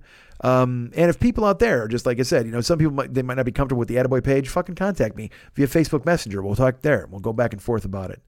My goal is 10 pounds a month. All right. So I talked to John, I go, I want to lose 10 pounds a month. He's like, dude, that's a minimum. And I said, yes, absolutely. That's a minimum. Cause if I can somehow lose 120 by the end of the year and get down to 240 by Christmas of next year, I'll feel good about it. But I would like to speed up that timetable a little bit and make it work. So I want to lose 10 pounds a month. I plan on it with cardio and lifting and I think with the necessary changes, because I've done it before. I lost 90 pounds in 7 months before. I lost 100 pounds in a month after my surgery. So it can be done, but I has to do it in a good way, in a real way. So that's one of the things I want to do in 2019. I want to be more social. I hide in my apartment so much. I don't do the things I need to do. And now, especially with getting into Twitch, where I'm going to be here for 8 hours in front of the fucking computer, I need to find a way to get out more, even if it's just walking outside. You know, when I talk about doing cardio, I always go to the gym and I fret it. And I'm like, oh, God damn it. And I make myself do an hour on the treadmill, or, and I'm sweaty, but, you know, I'm disappointed, whatever. That can't be a date. That can't be social. I mean, certainly I need to leave my house to go to the gym, but also, I mean, I can go out and walk. I like watching like softball, like watching soccer. So maybe I'll go to like high school games or something. Something to be out in the fresh air, something to be out in the sunshine, because I really enjoy that. I like putting on earbuds and just kind of walking around. That's fun for me. Go to a park and take some laps. And also more social. I want to go to more movies. I want to go out at night. I genuinely want to go to comedy shows. I would love to start doing stand-up more and more here in town, even just 1 or 2 dates a month. If I could go out and try to get on shows, open mics, whatever, something to get on the radar of people. I'm cutting a new voiceover demo, and I'm going to start shopping that really hard, because it's time to do that. I should be doing voiceovers. I should be working in that realm. I should be working in that milieu. I should be better at social media. I want to do more Instagram, more Snapchat. That's iffy. But Instagram, Twitter, and Facebook and all that, keeping you guys in the loop, keeping you guys involved, and being better about answering you faster, your emails and things like that. That's on my list for 2019. You know, like I said, the weight loss is a big deal. But being social and meeting people and going to do things and making a life that isn't about food. You know, I had a great time with Ahmad here for 2 weeks, but at the same time, you know, my culture is involved in food. I know all of the best restaurants, which is great, but you know, I know where the Getty Museum is, but I've never been, you know, I've lived here fucking off and on 25 years. I've never been to the La Brea Tar Pits. I've heard it's great. There are beautiful things that I've never seen that I need to see. I would like to try to learn Spanish in 2019. Now I don't even know why I'm bringing that one up, because I don't know if it's going to happen ever, but I'm throwing it out there at you. I would like for that to happen. Like I said, better social media, less hiding, more social. And the most important thing, you know, well, physically, you know, the weight thing is a big deal, but the weight thing dovetails into this one, I think. If I feel better about myself, because like I said, I'm getting this influx of confidence from doing Twitch and getting new people showing up every day. And also doing it and seeing that I can do it, seeing that I'm funny, seeing that I can pull it off, and that there are people out there who are like interested in checking me out. Oh, I didn't even tell you this. Ahmad wrote me. I didn't finish the thought. I better check, because I don't want to get the number wrong, because then I'll look like a braggart or an idiot, and I don't want to be that guy. But he wrote me a note, and like I said, he was very happy that I was doing the streams. And at one point, over the weekend, I was the third most watched Red Dead streamer on Twitch. And that's fabulous. And I want to thank anybody who's listening, who came and watched. Tanya always shows up. You know, Liam shows up from England. Liana shows up. I know I'm missing names, but I'm so happy you're always there. The people who come and hang out. And I want more of you there, you know, because I will tell you this, look, if I could average 75 people watching me, then I become partner. And that's when it becomes my job. That's when streaming starts to actually pay decent money. Right now, I'm averaging 20. I've had a high of 60, but I usually get around 20 to 30. And also that 20 is taking into account the first 4 or 5 that I did, where I didn't really draw much of anybody. And also a couple of streams I've done late at night where I've gotten like 5 or 6 people. So when I'm getting 35, 40, 60, you know, I mean, it's been fucking great. So I need to get to 75, and that's an average. That's not like a one-time deal. So, you know, I need to just keep expanding my outreach and hoping that it makes it work. And, you know, just getting the confidence from doing it and seeing new people show up and telling me I'm funny, or seeing a new person show up and then they show up again and they show up again and then they follow me and they show up again. It's fantastic. And then doing this show, you know, it informs me on this show, because it makes me realize, oh yeah, you are good at this. Yeah, you are funny. It all feeds itself. It's like when I was doing stand up, you know, you would go out and have a good set and you'd be like, yeah, I'm fucking good at this. And they'd write 2 new jokes and you do them the next night and they worked. It all builds. It's all fucking Tetris, man. You just got to fucking lock everything where it's supposed to go, and you keep building and building and building to the fucking top. And that's what I want to do in 2019. That's what more social means and less hiding. I want to go out and I want to go do comedy. I want to go, you know what, even if I hung out at comedy shows, even if I went to see people that I know are funny If I wound up getting back in that world, I'd feel good about it. And, you know, part of that is looking better. So losing weight and feeling like I belong and I look okay and I'm feeling good and I'm making efforts, and it all builds itself. It builds and builds and builds. It's the Tetris of my life. And in 2019, I want to take it seriously, man. I want to make sure it is what it should be. And it will be. It will be. I'm excited. And I know all of you will be with me on it, which is fantastic. And I will be there for you as well. If, you know, people write at me on Snapchat, they talk about going to the gym. Our buddy Scott Palmeter is always active on the Attaboy page. And I want to do that. You know, I've got to get my diet. I've got to start cooking, all these different things. And then, like I said, it'll inform me going out and doing stand-up. And the biggest goal I have in 2019, you know, physically, like I said, I want to get in shape. We've talked about this a million times. I always backslide. But that's life. That's what happens. Hopefully this time I can grab the reins and make it work. And by the end of 2019, I want comedy to be my job. I think I've said this before, going into years where I've kind of, but now I kind of see it where it can be. And by comedy, I mean podcasting, I mean Twitch, I mean live stuff, I mean, you know, all of that stuff. I want that to take the place of driving or side hustles or any other fucking thing that I wind up having to do. The fact that if I could, you know, stream 5-6 times a week, and then do podcast once a week, and then go do stand-up at night and go out of town and do a show or two in different cities. That's the goal. And that's all 2019's about, is losing weight, feeling better about myself physically, feeling better about myself mentally because of that, and then letting that just fucking wash over me as I make myself do the things I'm supposed to do to be having the career I'm supposed to have. And I want you guys with me. You know, you guys have made me feel that it's a possibility. You guys have made me think that I can do this, even though I've told myself over and over that I can't. You've always been there to tell me that I can.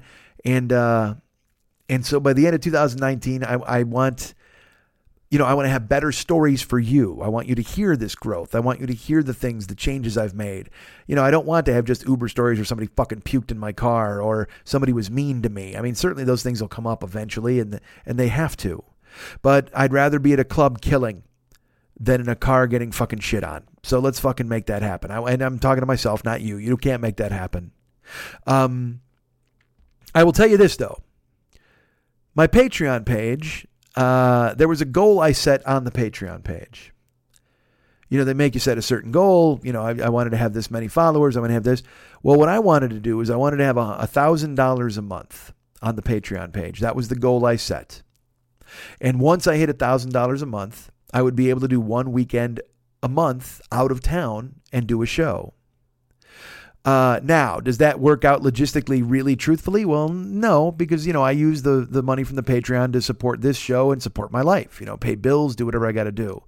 But fuck that. I made the effort. I made the promise. And you guys have gotten me so goddamn close that once I get over $1,000 a month, I'm going to start looking into doing shows once a month out of town. And I will say this right now.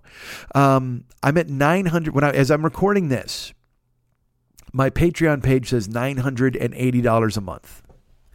So the person who puts me over $1,000 a month, you can pick the first place I book a show. I can't guarantee it'll be in order, but I will give you your pick. You pick a city, and I will book a show in that city. And look, I'd prefer it wasn't a small city. I'd prefer it was a place where I could actually draw a crowd and it wasn't just me and you hanging out in a parking lot. But if that's how it is, that's how it is. I do exceptionally well in Portland. I do well in Austin. I do well in Chicago. I mean, all those cities are on the docket and I want to go to those places. I'll be going back to Ohio this summer to see our friend Colette. I'll be in Toronto again doing a show this summer. All of those things are coming. I know I have built-in markets there and people who want to come and see me. And I'd love to open up some new markets. But the thing is, you know, to make that feasible, I've got to be able to go and sell tickets. But I really think with Twitch and the podcast and all that stuff, I'll have an outreach where I can work. But the point is, if you put me over the $1,000 a month, and I should say this, because it fluctuates all the time. I'm at 980. I was at 940. And then, on the other side, I'll tell you, I'll thank the people. Well, fuck it. I'll just thank the new Patreon people now. We have new Patreon people who've stepped up and prescribed. Did you prescribe me some Patreon? Is that how you handled yourself? That how you handled your business? I have these, you know, I like I said, it's at 980, I'm pretty sure is where I'm at.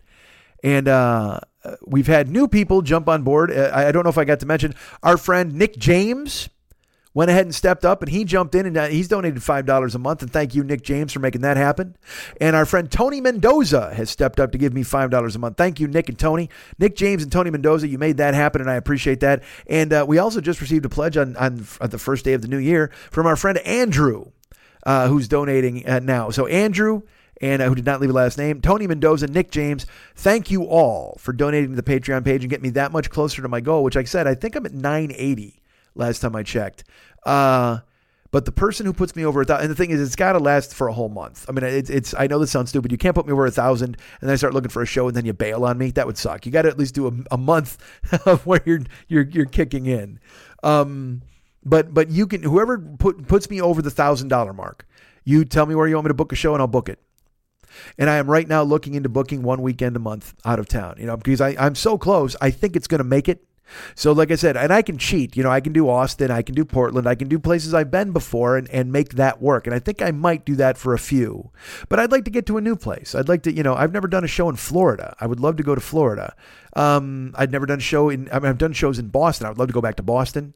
You know, there's all sorts of, I did Kansas City. I mean, it was pretty great in 2011 and 2012, man. You know what I mean? Because I had a dual income house, so all the fucking income from this show went right back into this show. So I had to travel. I would come and do the one man, and I want to write a new show and bring it out to you guys. It won't just be me. You know, when I was in Toronto last year, it was just me fucking around. In Cincinnati, it was me sitting down and doing this, basically live podcasts. Nothing wrong with that. And there's something to be said for maybe me doing two shows, maybe doing a live podcast. Look at me again. This is the way I always do it. And we talked about, you know, Mex and I came up with that idea of doing shows in hotel rooms, you know, whether I got a hotel room in a town and then everybody came over, or even in somebody's yard. We talked about that. The point is, I want to do one weekend a month, and I'm so close on Patreon that I think this is a year it's going to happen.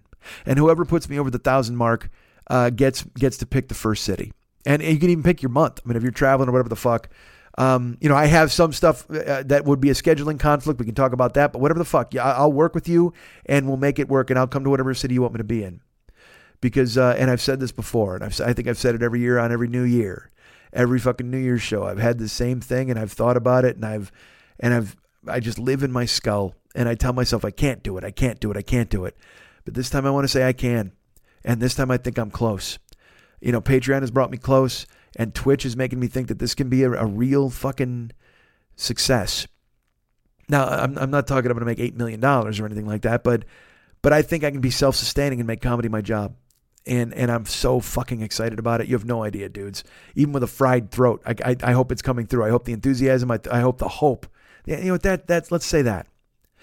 Not only the enthusiasm, I hope that the optimism and the hope that I have is coming through, because I know I can get on here and get in my brain and be all, boo-hoo, and what the fuck. And that's natural. I mean, I'll do these autopsy shows where I'll tear myself apart, and I don't mind doing that. And I'm not saying they're going away, but, and maybe this is a manic episode. Who the fuck knows? I don't know how you want to term it. But the point is, I have optimism and I have hope, and I'm confident that 2019 is our year. And I'm thanking you now for bringing me to this point, because you've rallied around and made me feel this way. And I know going forward, we're all in this together, man. You care, everybody cares. And I can't wait to make 2019 the year we find so many more people to care. So many more people to care. You guys can get me at Mike at MikeSchmidtComedy.com. You guys can be my friend at Facebook.com/the40-year-old boy. You can follow me at Twitter.com/the40-year-old boy. Did you know I'm on Instagram? I am. Did you know I'm on Snapchat? I am. I'm on Instagram and Snapchat at Mike40YOB. That's my name on Instagram and Snapchat. Mike40YOB. Follow me, friend me, fuck me, forget me. Do all those things on there, please. I'm also Mike40YOB on the PS4. If you want to add me as a friend or put me in a group or whatever the fuck they do on there, go ahead and find me on there. I'm Mike40YOB. Instagram, Snapchat, and the PS4. We've got the YouTube channel. That still exists.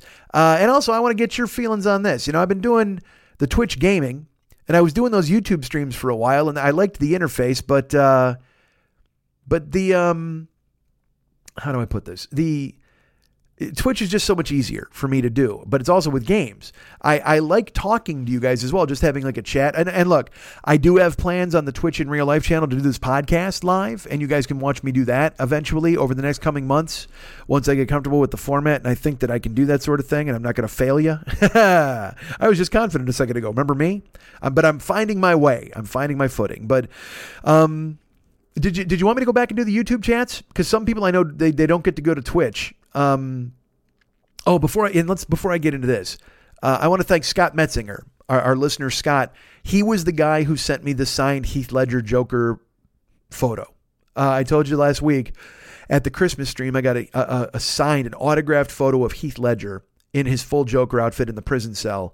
And it's phenomenal. I can't believe I got it. And then Scott, I didn't know who it was from. And then Scott wrote me and it was him. And so I want to thank Scott on the air here because, dude, I mean, what a perfect fucking gift. Thank you so much for thinking of me. I appreciate it very much. And I got gifts here in boxes from Ruben and from South Philly Paul that I haven't opened yet. But I'm going to open them eventually. I promise. So if you guys want me to do YouTube chats as well as Twitch stuff, let me know. I can do both. I like doing both. But Twitch is just easy because you push one fucking button, and Twitch doesn't cost you anything. You can just come over and visit me at the Twitch 40-year-old boy channel. I'm streaming. I'm there. But if you liked YouTube and you wanted to comment on there, and it was easier because again, I will say this on YouTube, you know, people would give money or whatever the fuck, and they jumped in and they had a good time talking. And maybe they don't like the Twitch interface. I don't know. If you still want me to do a YouTube one. I'll do that. Maybe I can do one YouTube a week and then the rest on Twitch. Who knows? We'll figure it out. But you weigh in and let me know via email, messenger, find me at all those places I just told you, Mike at MikeSchmidtComedy.com, or Twitter. You can write me a direct message or write me even a note on Twitter or just find me, man, and let me know. And we won't put up a poll. We don't have to vote on that.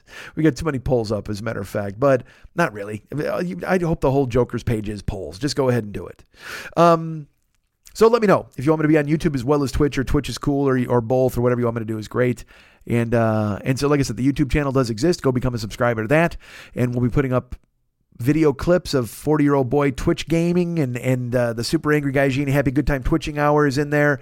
And we'll be having more and more clips accumulating. That's another thing I got, again, literally. I have a ton of work that I get to do now, and that's fine. I'm excited to do it. I just got to make myself do it, and I'm looking forward to doing it. New year, man. Let's fucking jump in, both feet. By the end of the year, I want to be able to fucking edit shit, and I'd love to edit audio and video. I want to learn everything, man, in addition to Spanish. So go to check out the Super Angry Guy Gene Happy Good Time Twitching Hour folder. There's 2 clips in there now, more to come, and become a YouTube subscriber. That'd be great. Go to the Twitch channel. It's twitch.tv/the40-year-old boy, and be a follower. You can become a subscriber. You can become a Prime subscriber through your Amazon Prime. And all of that helps me and helps the show. And then just come check out a stream, man. Watch me go ahead and waste fucking horses and kill bad guys and punch people in saloons and go talk to a suffragette. I had a good time today. And I love doing it. So it's fun. Go and check me out. You know, our friend Ryan Dirks, who's the best, and I have to contact him because he's another one I got to contact because we're going to do the website and start putting the streaming dates on the appearances page on the Joe Business on the MikeSchmidtComedy.com site. We have an easel that'll announce streams once I have scheduled streams and things like that. Look, see, folks, look at all the shit I got. I got a house of cards. I got to fucking build it. But our friend Ryan Dirks is available at Facebook.com/Ryan Dirks. Go ahead and become his friend. Tell him you're his biggest fan for the stuff that he does for the show. He does cool things and helps me out on a lot of the back end tech stuff. And of course, our great friend David Hernandez did all of the artwork for this show. He does all the music for this show. He did the artwork for the fucking Twitch channel, which is phenomenal. We got a little anime Schmitty in there, and it's so fucking gorgeous. And we got more coming. You know, I mean, he's gonna do a Twitch thing for Facebook, like a timeline cover eventually. And I got to sit with him. There's another dude. There's a whole thing called streaming elements, and there's emojis you can make, and there's noises and sound clips. And I want to make this a fully interactive 40-year-old boy experience at the Super Angry Guy Gene Happy Good Time Twitching channel. So, and that's, like I said, at twitch.tv/the40-year-old boy. But David Hernandez, you can find him at facebook.com/David Mex Hernandez and be his friend on there. Tell him how great he is, please. That would be perfect. But I'll tell you this, he's also in the business of doing artwork, not just for me, but he's doing artwork for you. Go to the Twitch page and look at the cool ass stuff he did there and check out all the stuff on my Facebook page. He does all the artwork for this show and does the music, as you know. But if you go and take a look right now, and you want to hire him for something else, here's what you do. You go to artbydmh.com. That's ARTBYDMH.com. And you look at the work he's done there. He's got his Valscapes and his Gycons that he did. So those are examples of past works that he's done. So you can get a feel for his work and see what he can do. And this guy can do fucking anything. I mean, I'm constantly amazed when a listener to the show puts up a painting I didn't know anything about, because they contact David, who does a painting of them with their, you know, their dogs, or there with a daughter. I mean, it's just fucking amazing stuff that he does, because he's just so talented. He works in watercolor. He works in oils. Whatever you would need him to do, he can do, but you got to contact him. So go ahead and get him through Messenger at facebook.com/DavidMexHernandez and tell him what you need, tell him what you want, tell him what you're looking for. And he'll just say, yes, yes, yes. You'll pay him. He'll give you a canvas with a bunch of paint on it, and you'll be fucking happy as hell. But if you want an example of the things that he can do, like I said, in addition to my Facebook page, I've mentioned his website. This is where you want to go. Go visit artbydmh.com to see any of his past works, see what he can do for you, and get an idea of what you want to talk to him about before you talk to him. So then you come in there prepared, and he can give you his fucking 10 different roughs and fucking, because he's a spitballing king. He just knows what he's doing. It's so solid to have somebody like that in your corner. I can't stress it enough. So if you want to fucking hire him, go to artbydmh.com and check out his stuff. That is artbydmh.com. Welcome to the Mexicans Rock and Roll Limbo, where the lost souls of rock royalty pay tribute to the 40-year-old boy. Schmidty's 5 years old, into show and tell he strolled. Nobody ever told him it's the wrong way. No, it's not cool, brought a bullet into school. Who you think you're gonna fool, it's the wrong way. He ain't too smart for the school he attends, so he's gonna read porn to his friends. Salted tears running down to my chin, fishback fell through the ceiling and then it caved in. The bad signal, shot from where he sits, just from thinking about some tits, it's the wrong way. Don't know what's up, but he is only up, so just wait till he grows up in the wrong way. The only family that he's ever had, a mom, 4 angry brothers, and a drunk ass dad.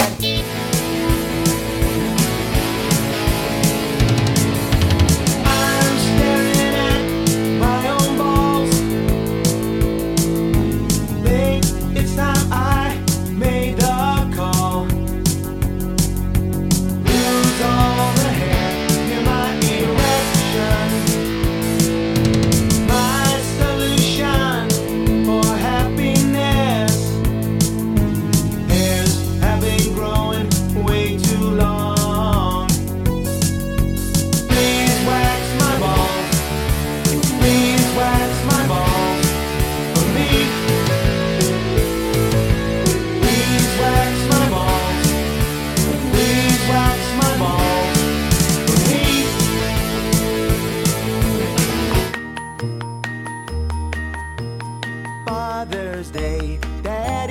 Closer, go and ride the indoor roller coaster.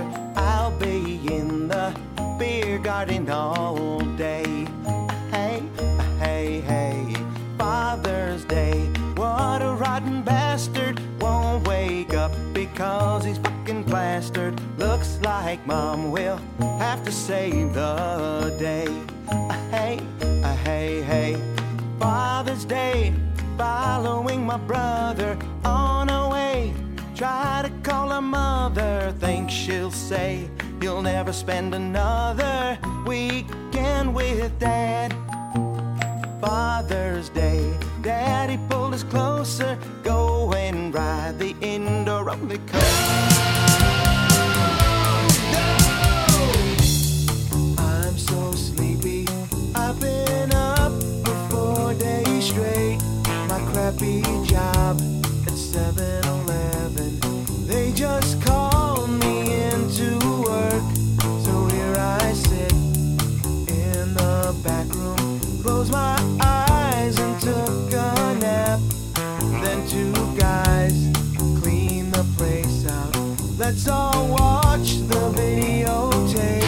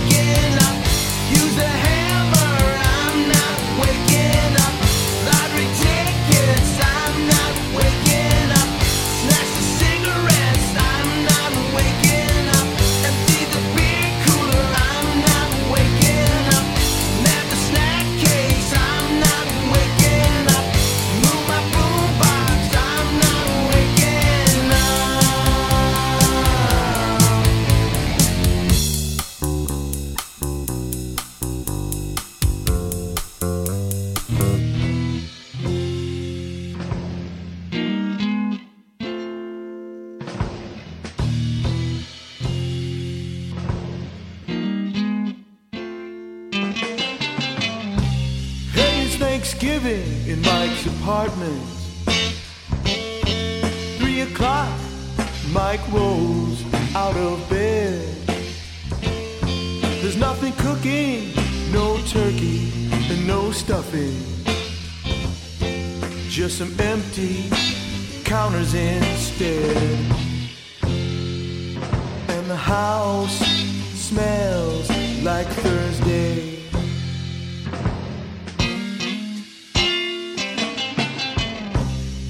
Is caring of ruining the happy memories from yesterday's life. She grabs her keys, she now is leaving. So no turkey, no stuffing, and now no wife.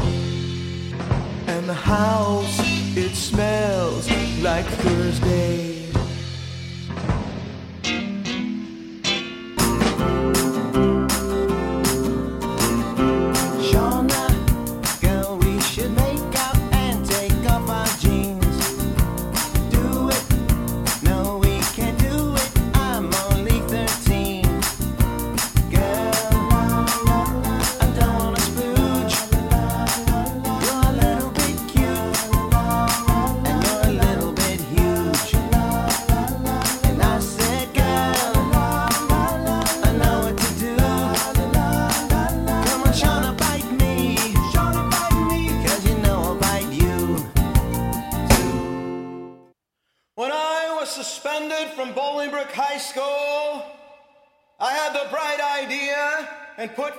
Proposition that I could seek refuge in George Arnold's house.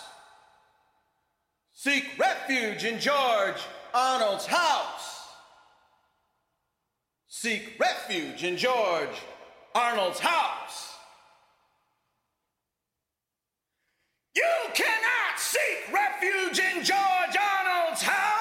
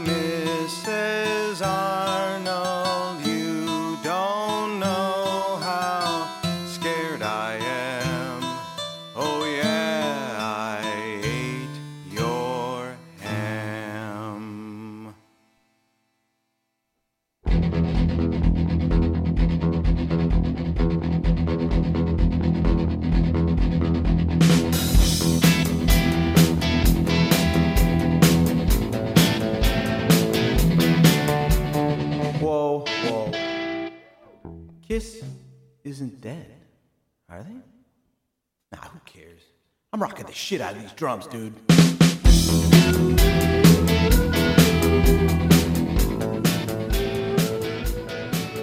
We have sponsors of this show, as you know. Sponsor, single. No, we don't have multiple sponsors. That would be asking far too much in 2019. Let's just, you know what? I keep it clean.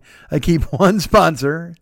It's our buddy Fearful Jesuit in the Paranoid Strain podcast. Fearful Jesuit, who took time out of his Christmas holiday to text me a note because he knows that I fear for this planet and the globe. And he sent me a note with 100 things that are really good in the world today. A lot of them involved penguins and safety. And that made me very happy. And like some spider that was going to die out. And they found out he's not dying anymore. And I was like, all right, this is all pretty cool stuff. A lot of rainforest jungle stuff, but still I can see it. If you look at the globe in toto, then there's good news abounding. Well, which is good. I mean, cause you know, you can get into the fucking social media poison here and go, everything's awful.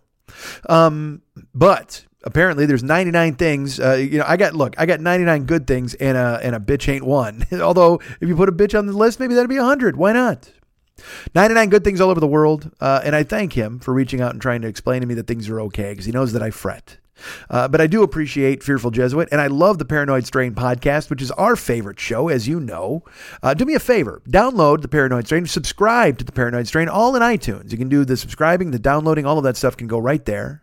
And then leave a comment in the iTunes notes section saying, hey, you know what? The 40-year-old boy sent us here. We downloaded and we fucking love this show. It's amazing.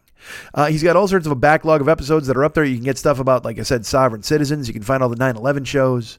Right now, the latest show is a Flat Earth Saga, which, by the way, they're playing Coachella. I don't know if you heard. They just announced the Coachella lineup, and Flat Earth Saga will be their day 2, along with Tame Impala, who I don't know who the fuck that is. That Tame Impala seems to me like it would be like My Morning Jacket, but they went for the horse name instead of the clothes name. You know what I mean? I don't know. So, all right, Tame Impala's there along with, I don't even know who I just said. I literally, my joke band, I can't even remember who the fuck it was, but they're there. Flat Earth Saga, that's who it is. It just popped into my head. But you can download that right now at the iTunes store. You can write him a note at paranoidstrain@gmail.com. And tell him you love the show. Tell him we sent you, you discovered it through us. That would really make me happy and make him happy. And listen to this Flat Earth show. Cause again, you get to hear about Pythagoras. You get to hear about Aristotle. You get to hear about Eratosthenes, tons of Bible nonsense. There's theories about the sun and how far it is. And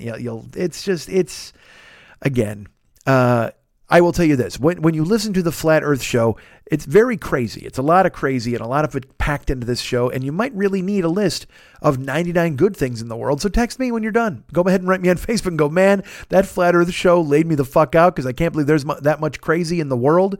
Please send me a list of 99 things that are great. And I'll be happy to pass along the link that our friend Fearful Jesuit sent to me to save my Christmas holiday. So he's a sponsor. Check him out. He's the best. Hey, do you want me to call your brother? Of course you do. Do you want me to send a video to your best high school teacher? Yeah, absolutely you do. Then you want to download the Cameo app to your phone. The Cameo app, which right now has like Caitlyn Jenner and Brett Favre and all these other famous people on there. And then just me in the ghetto of Cameo waiting for your $20. That's all I'm doing. You know, you can hire all these other people for $500. I'm sure any number of Kardashians are on there. Guys from the NBA benches, they're all washed up. Sam Decker, I know, was on there for a while. Perhaps Chris Herron. Any old white players, Rex Chapman, maybe he's on there. You get Rex Chapman, maybe White Chocolate, Jason Williams, any number of old white washed up NBA guys. And when I say washed up, I don't mean in a bad way. Like, I mean, you get to be washed up. If you get to be doing things for so long and then you don't do it anymore, you're washed up. I guess it sounds rude. How about this way? Retired, non-active white NBA players. I'm sure they're lurking. Swen Nader might be there. You can go ahead and get him to give you a call. However, I'm more concerned with you finding me for $20. Because I'm sure Swen Nader, yawn, fuck. That's got to be like $1,000, right? To get a Swen Nader, to get a Mark Eaton, to get a Sean Bradley, to get any other freakishly tall white dude, and to get a big country Bryant Reeves to send you a note on Cameo. That's a ton of dough. Don't spend it on those guys. Spend it on me. I'm half their size. I might weigh as much as them, but I'm not as tall, certainly. And I got to cost at least half of them. So find me on Cameo and I'll send a note to your cousin. Don't you want me to tell your cousin to bear down Chicago Bears if he's a Bears fan? Or if he's an Eagles fan, don't you want me to taunt him after they lose this Sunday? And they will, to your Chicago Bears. Your NFC North champion Chicago Bears are going to stomp the life out of that national bird. It's going to be fucking beautiful. But in the meantime, why don't you get down your Cameo app and book me and be the guy, the lady or the guy who says, hey, that's a guy I really want telling my kid to do his homework via the phone. And I'm happy to do it. So download Cameo and book me now. Do you want to drive for Uber? Do you want to drive for Lyft? Of course you do. Do you want to ride with Uber? Do you want to ride with Lyft? Perhaps you do. Any way you want it, any way you slice it, you can use this code. Well, these codes, I should say. There's multiple codes. Lyft. All caps. Mike 720057. That's Mike 720057. If you want to sign up to drive for Lyft, use that code, and it'll work out great because then I'll get money and I'll be your Uber pimp as you hit the road. And also, if it's your first time riding for Lyft, use my code Mike 720057. You know what? I just thought of something. What if I gave that out on Twitch? That's probably bad. I'm sure they got a rule against it. But if you use it to get your first ride on Lyft, you get some savings, and I get some spiff and it's great. And I'm trying to fight off a yawn. Fuck. All right. Sorry. Mike 720057, all caps, MIKE, all capital letters, 720057 on Lyft. If you want to drive for Uber, Use my code DJZW1YTTUE. That's DJZW1YTTUE, all lowercase. And that's the number one in the middle of that. And also, if you're a first-time Uber rider, and I don't know how you could be because everybody on the fucking planet stepped into an Uber at this point. But if you are the first rider, or this is a first for you, use the code there. And again, I get a spiff and you get money off and everybody's happy. DJZW1YTTUE, all lowercase with the number one in the middle for Uber.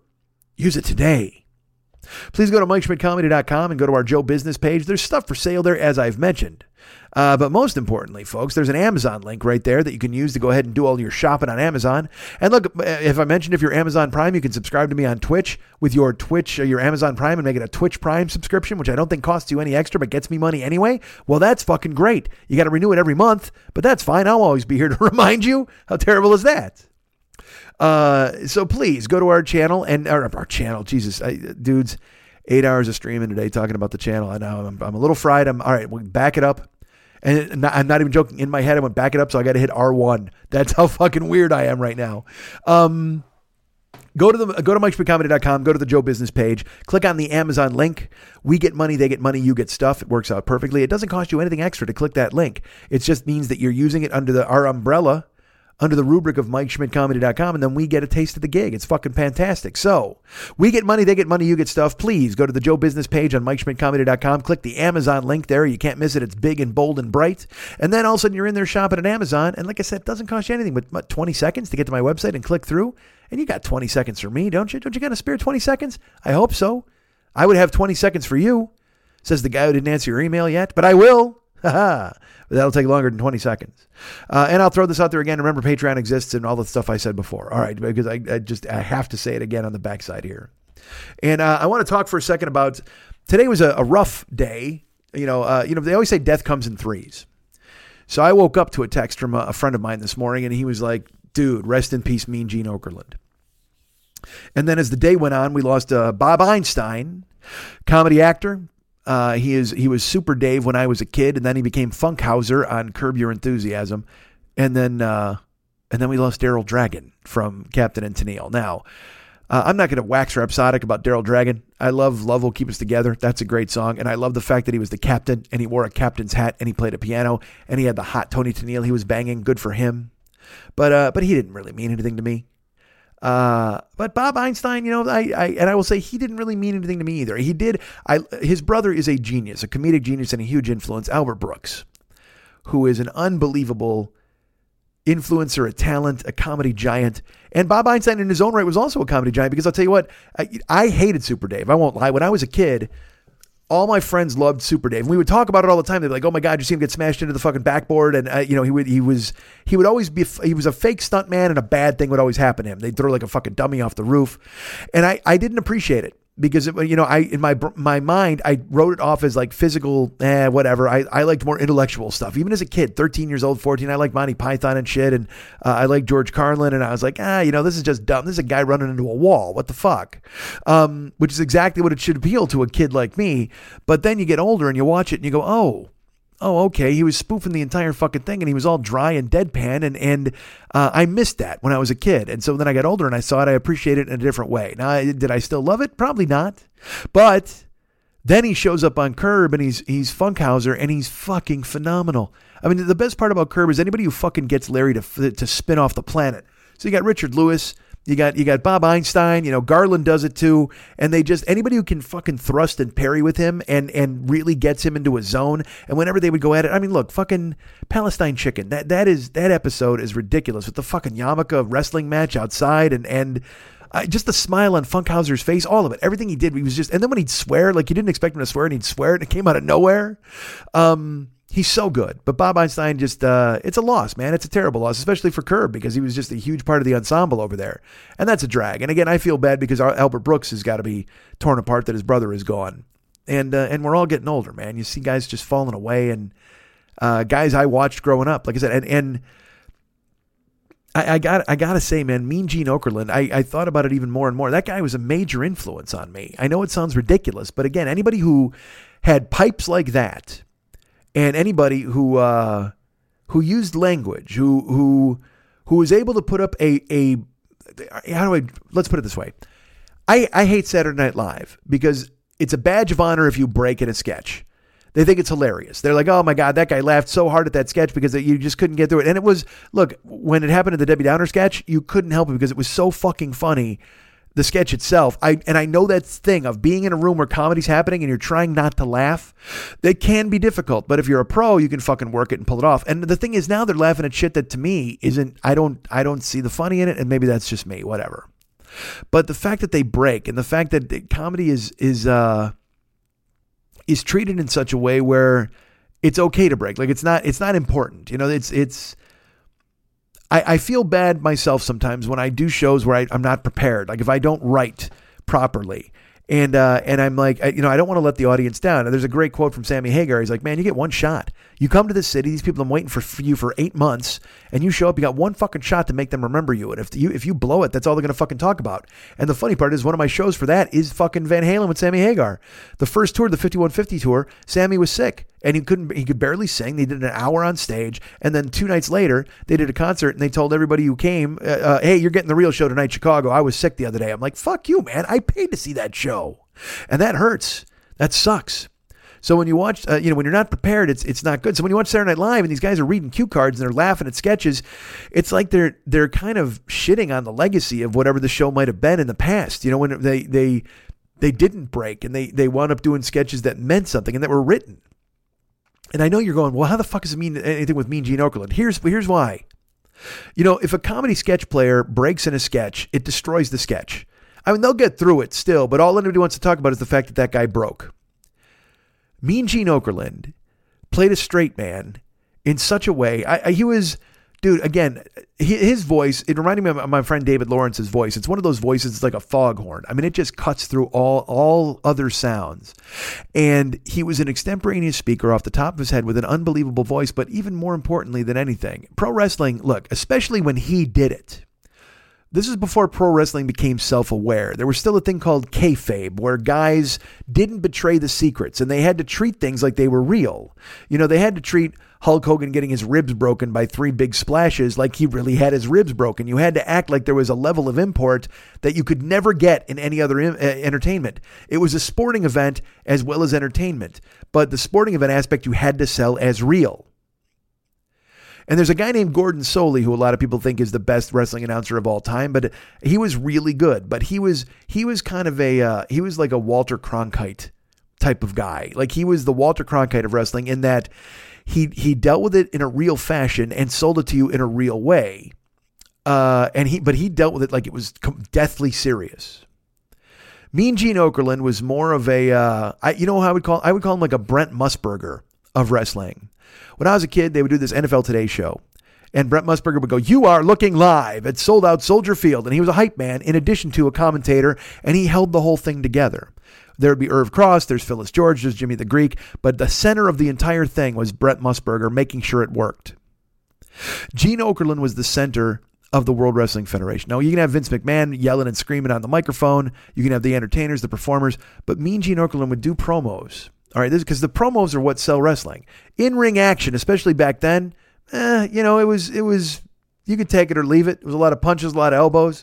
You didn't get a lot of luchador style. You had it was all personalities and all selling those personalities. And nobody sold those personalities like fucking Mean Gene Okerlund. Because I tell you what, he played it serious, and he would break on occasion. All right. I'm not going to lie to you. And what made it special is when he broke, you didn't expect it to happen because he was so good at selling you the straight man aspect of wrestling. He protected kayfabe. He protected these characters. And certainly there were wrestlers that were normal people. Tito Santana, the magnificent Don Morocco. Roddy Piper was a maniac, but he would have to interview these guys and he would parry and trade with them. You know, he was a babyface announcer who would antagonize the heels, but he also never went over the top. He was just a guy giving you the story. It was fucking beautiful. And then he would have to interview an idiot like Papa Shango. Papa Shango was a voodoo priest who would come in and cast a spell. And one time he made Mean Gene Okerlund bleed swamp water. I mean, it was again, so stupid, but Gene Okerlund sold it in a way where his hand was shaking and he was just like, oh my Lord. And And he sold it as if it was completely fucking real. And the respect you have to have for that in a time when they were selling circus strongmen and guys in dumb masks and Hulk Hogan and the Iron Sheik and Nikolai Volkoff. And, you know, here's a big Russian, here's an Iranian, and just all these unbelievably larger than life stereotypes. Hacksaw Jim Duggan with a 2x4, he would crack over people's heads, and Gene Okerlund interviewed them as if they were heads of state and made you believe it. He never winked in a way that was that would make the business look disreputable. He would wink in a way where, look, I'm in on this and you're in on this and we're all in on this, but not in a way that made you look down on the product. I can't explain to you the magic of watching him with Randy Savage. You have to Google it. He would talk, or King Kong Bundy. This is a man in a suit interviewing a giant bald guy named King Kong Bundy, and he's taking him seriously. King Kong Bundy is snarling about how he's going to fuck up Hulk Hogan all over the world and steal his belt. And Bobby the Brain Heenan is there yelling into a microphone, making fun of Okerlund's lack of hair and his mustache. And he's doing this full outrage. Bobby the Brain Heenan, I don't have to take that from the likes of you. King Kong Bundy, what are you going to do? I mean, he's selling it in the most gorgeous, perfect way possible. And the Savage ones, I'm telling you, those are magic. Savage is gorgeous. Randy Savage is, oh yeah. When you see him, he's insane. He acts insane, but for it to work, you need a straight man to play off of him, and Gene Okerlund plays off of him in a way that I can't describe, because Randy Savage would just be an idiot. He's a guy talking in circles. He talks like an idiot. He's got a woman that he treats badly, and you would be like, oh, I hate this fucking guy.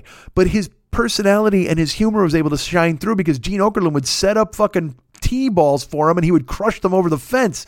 He would just lob them in, and Savage would turn on these fucking balls and smash them. There's an interview, you got to find it. It's called Cream of the Crop.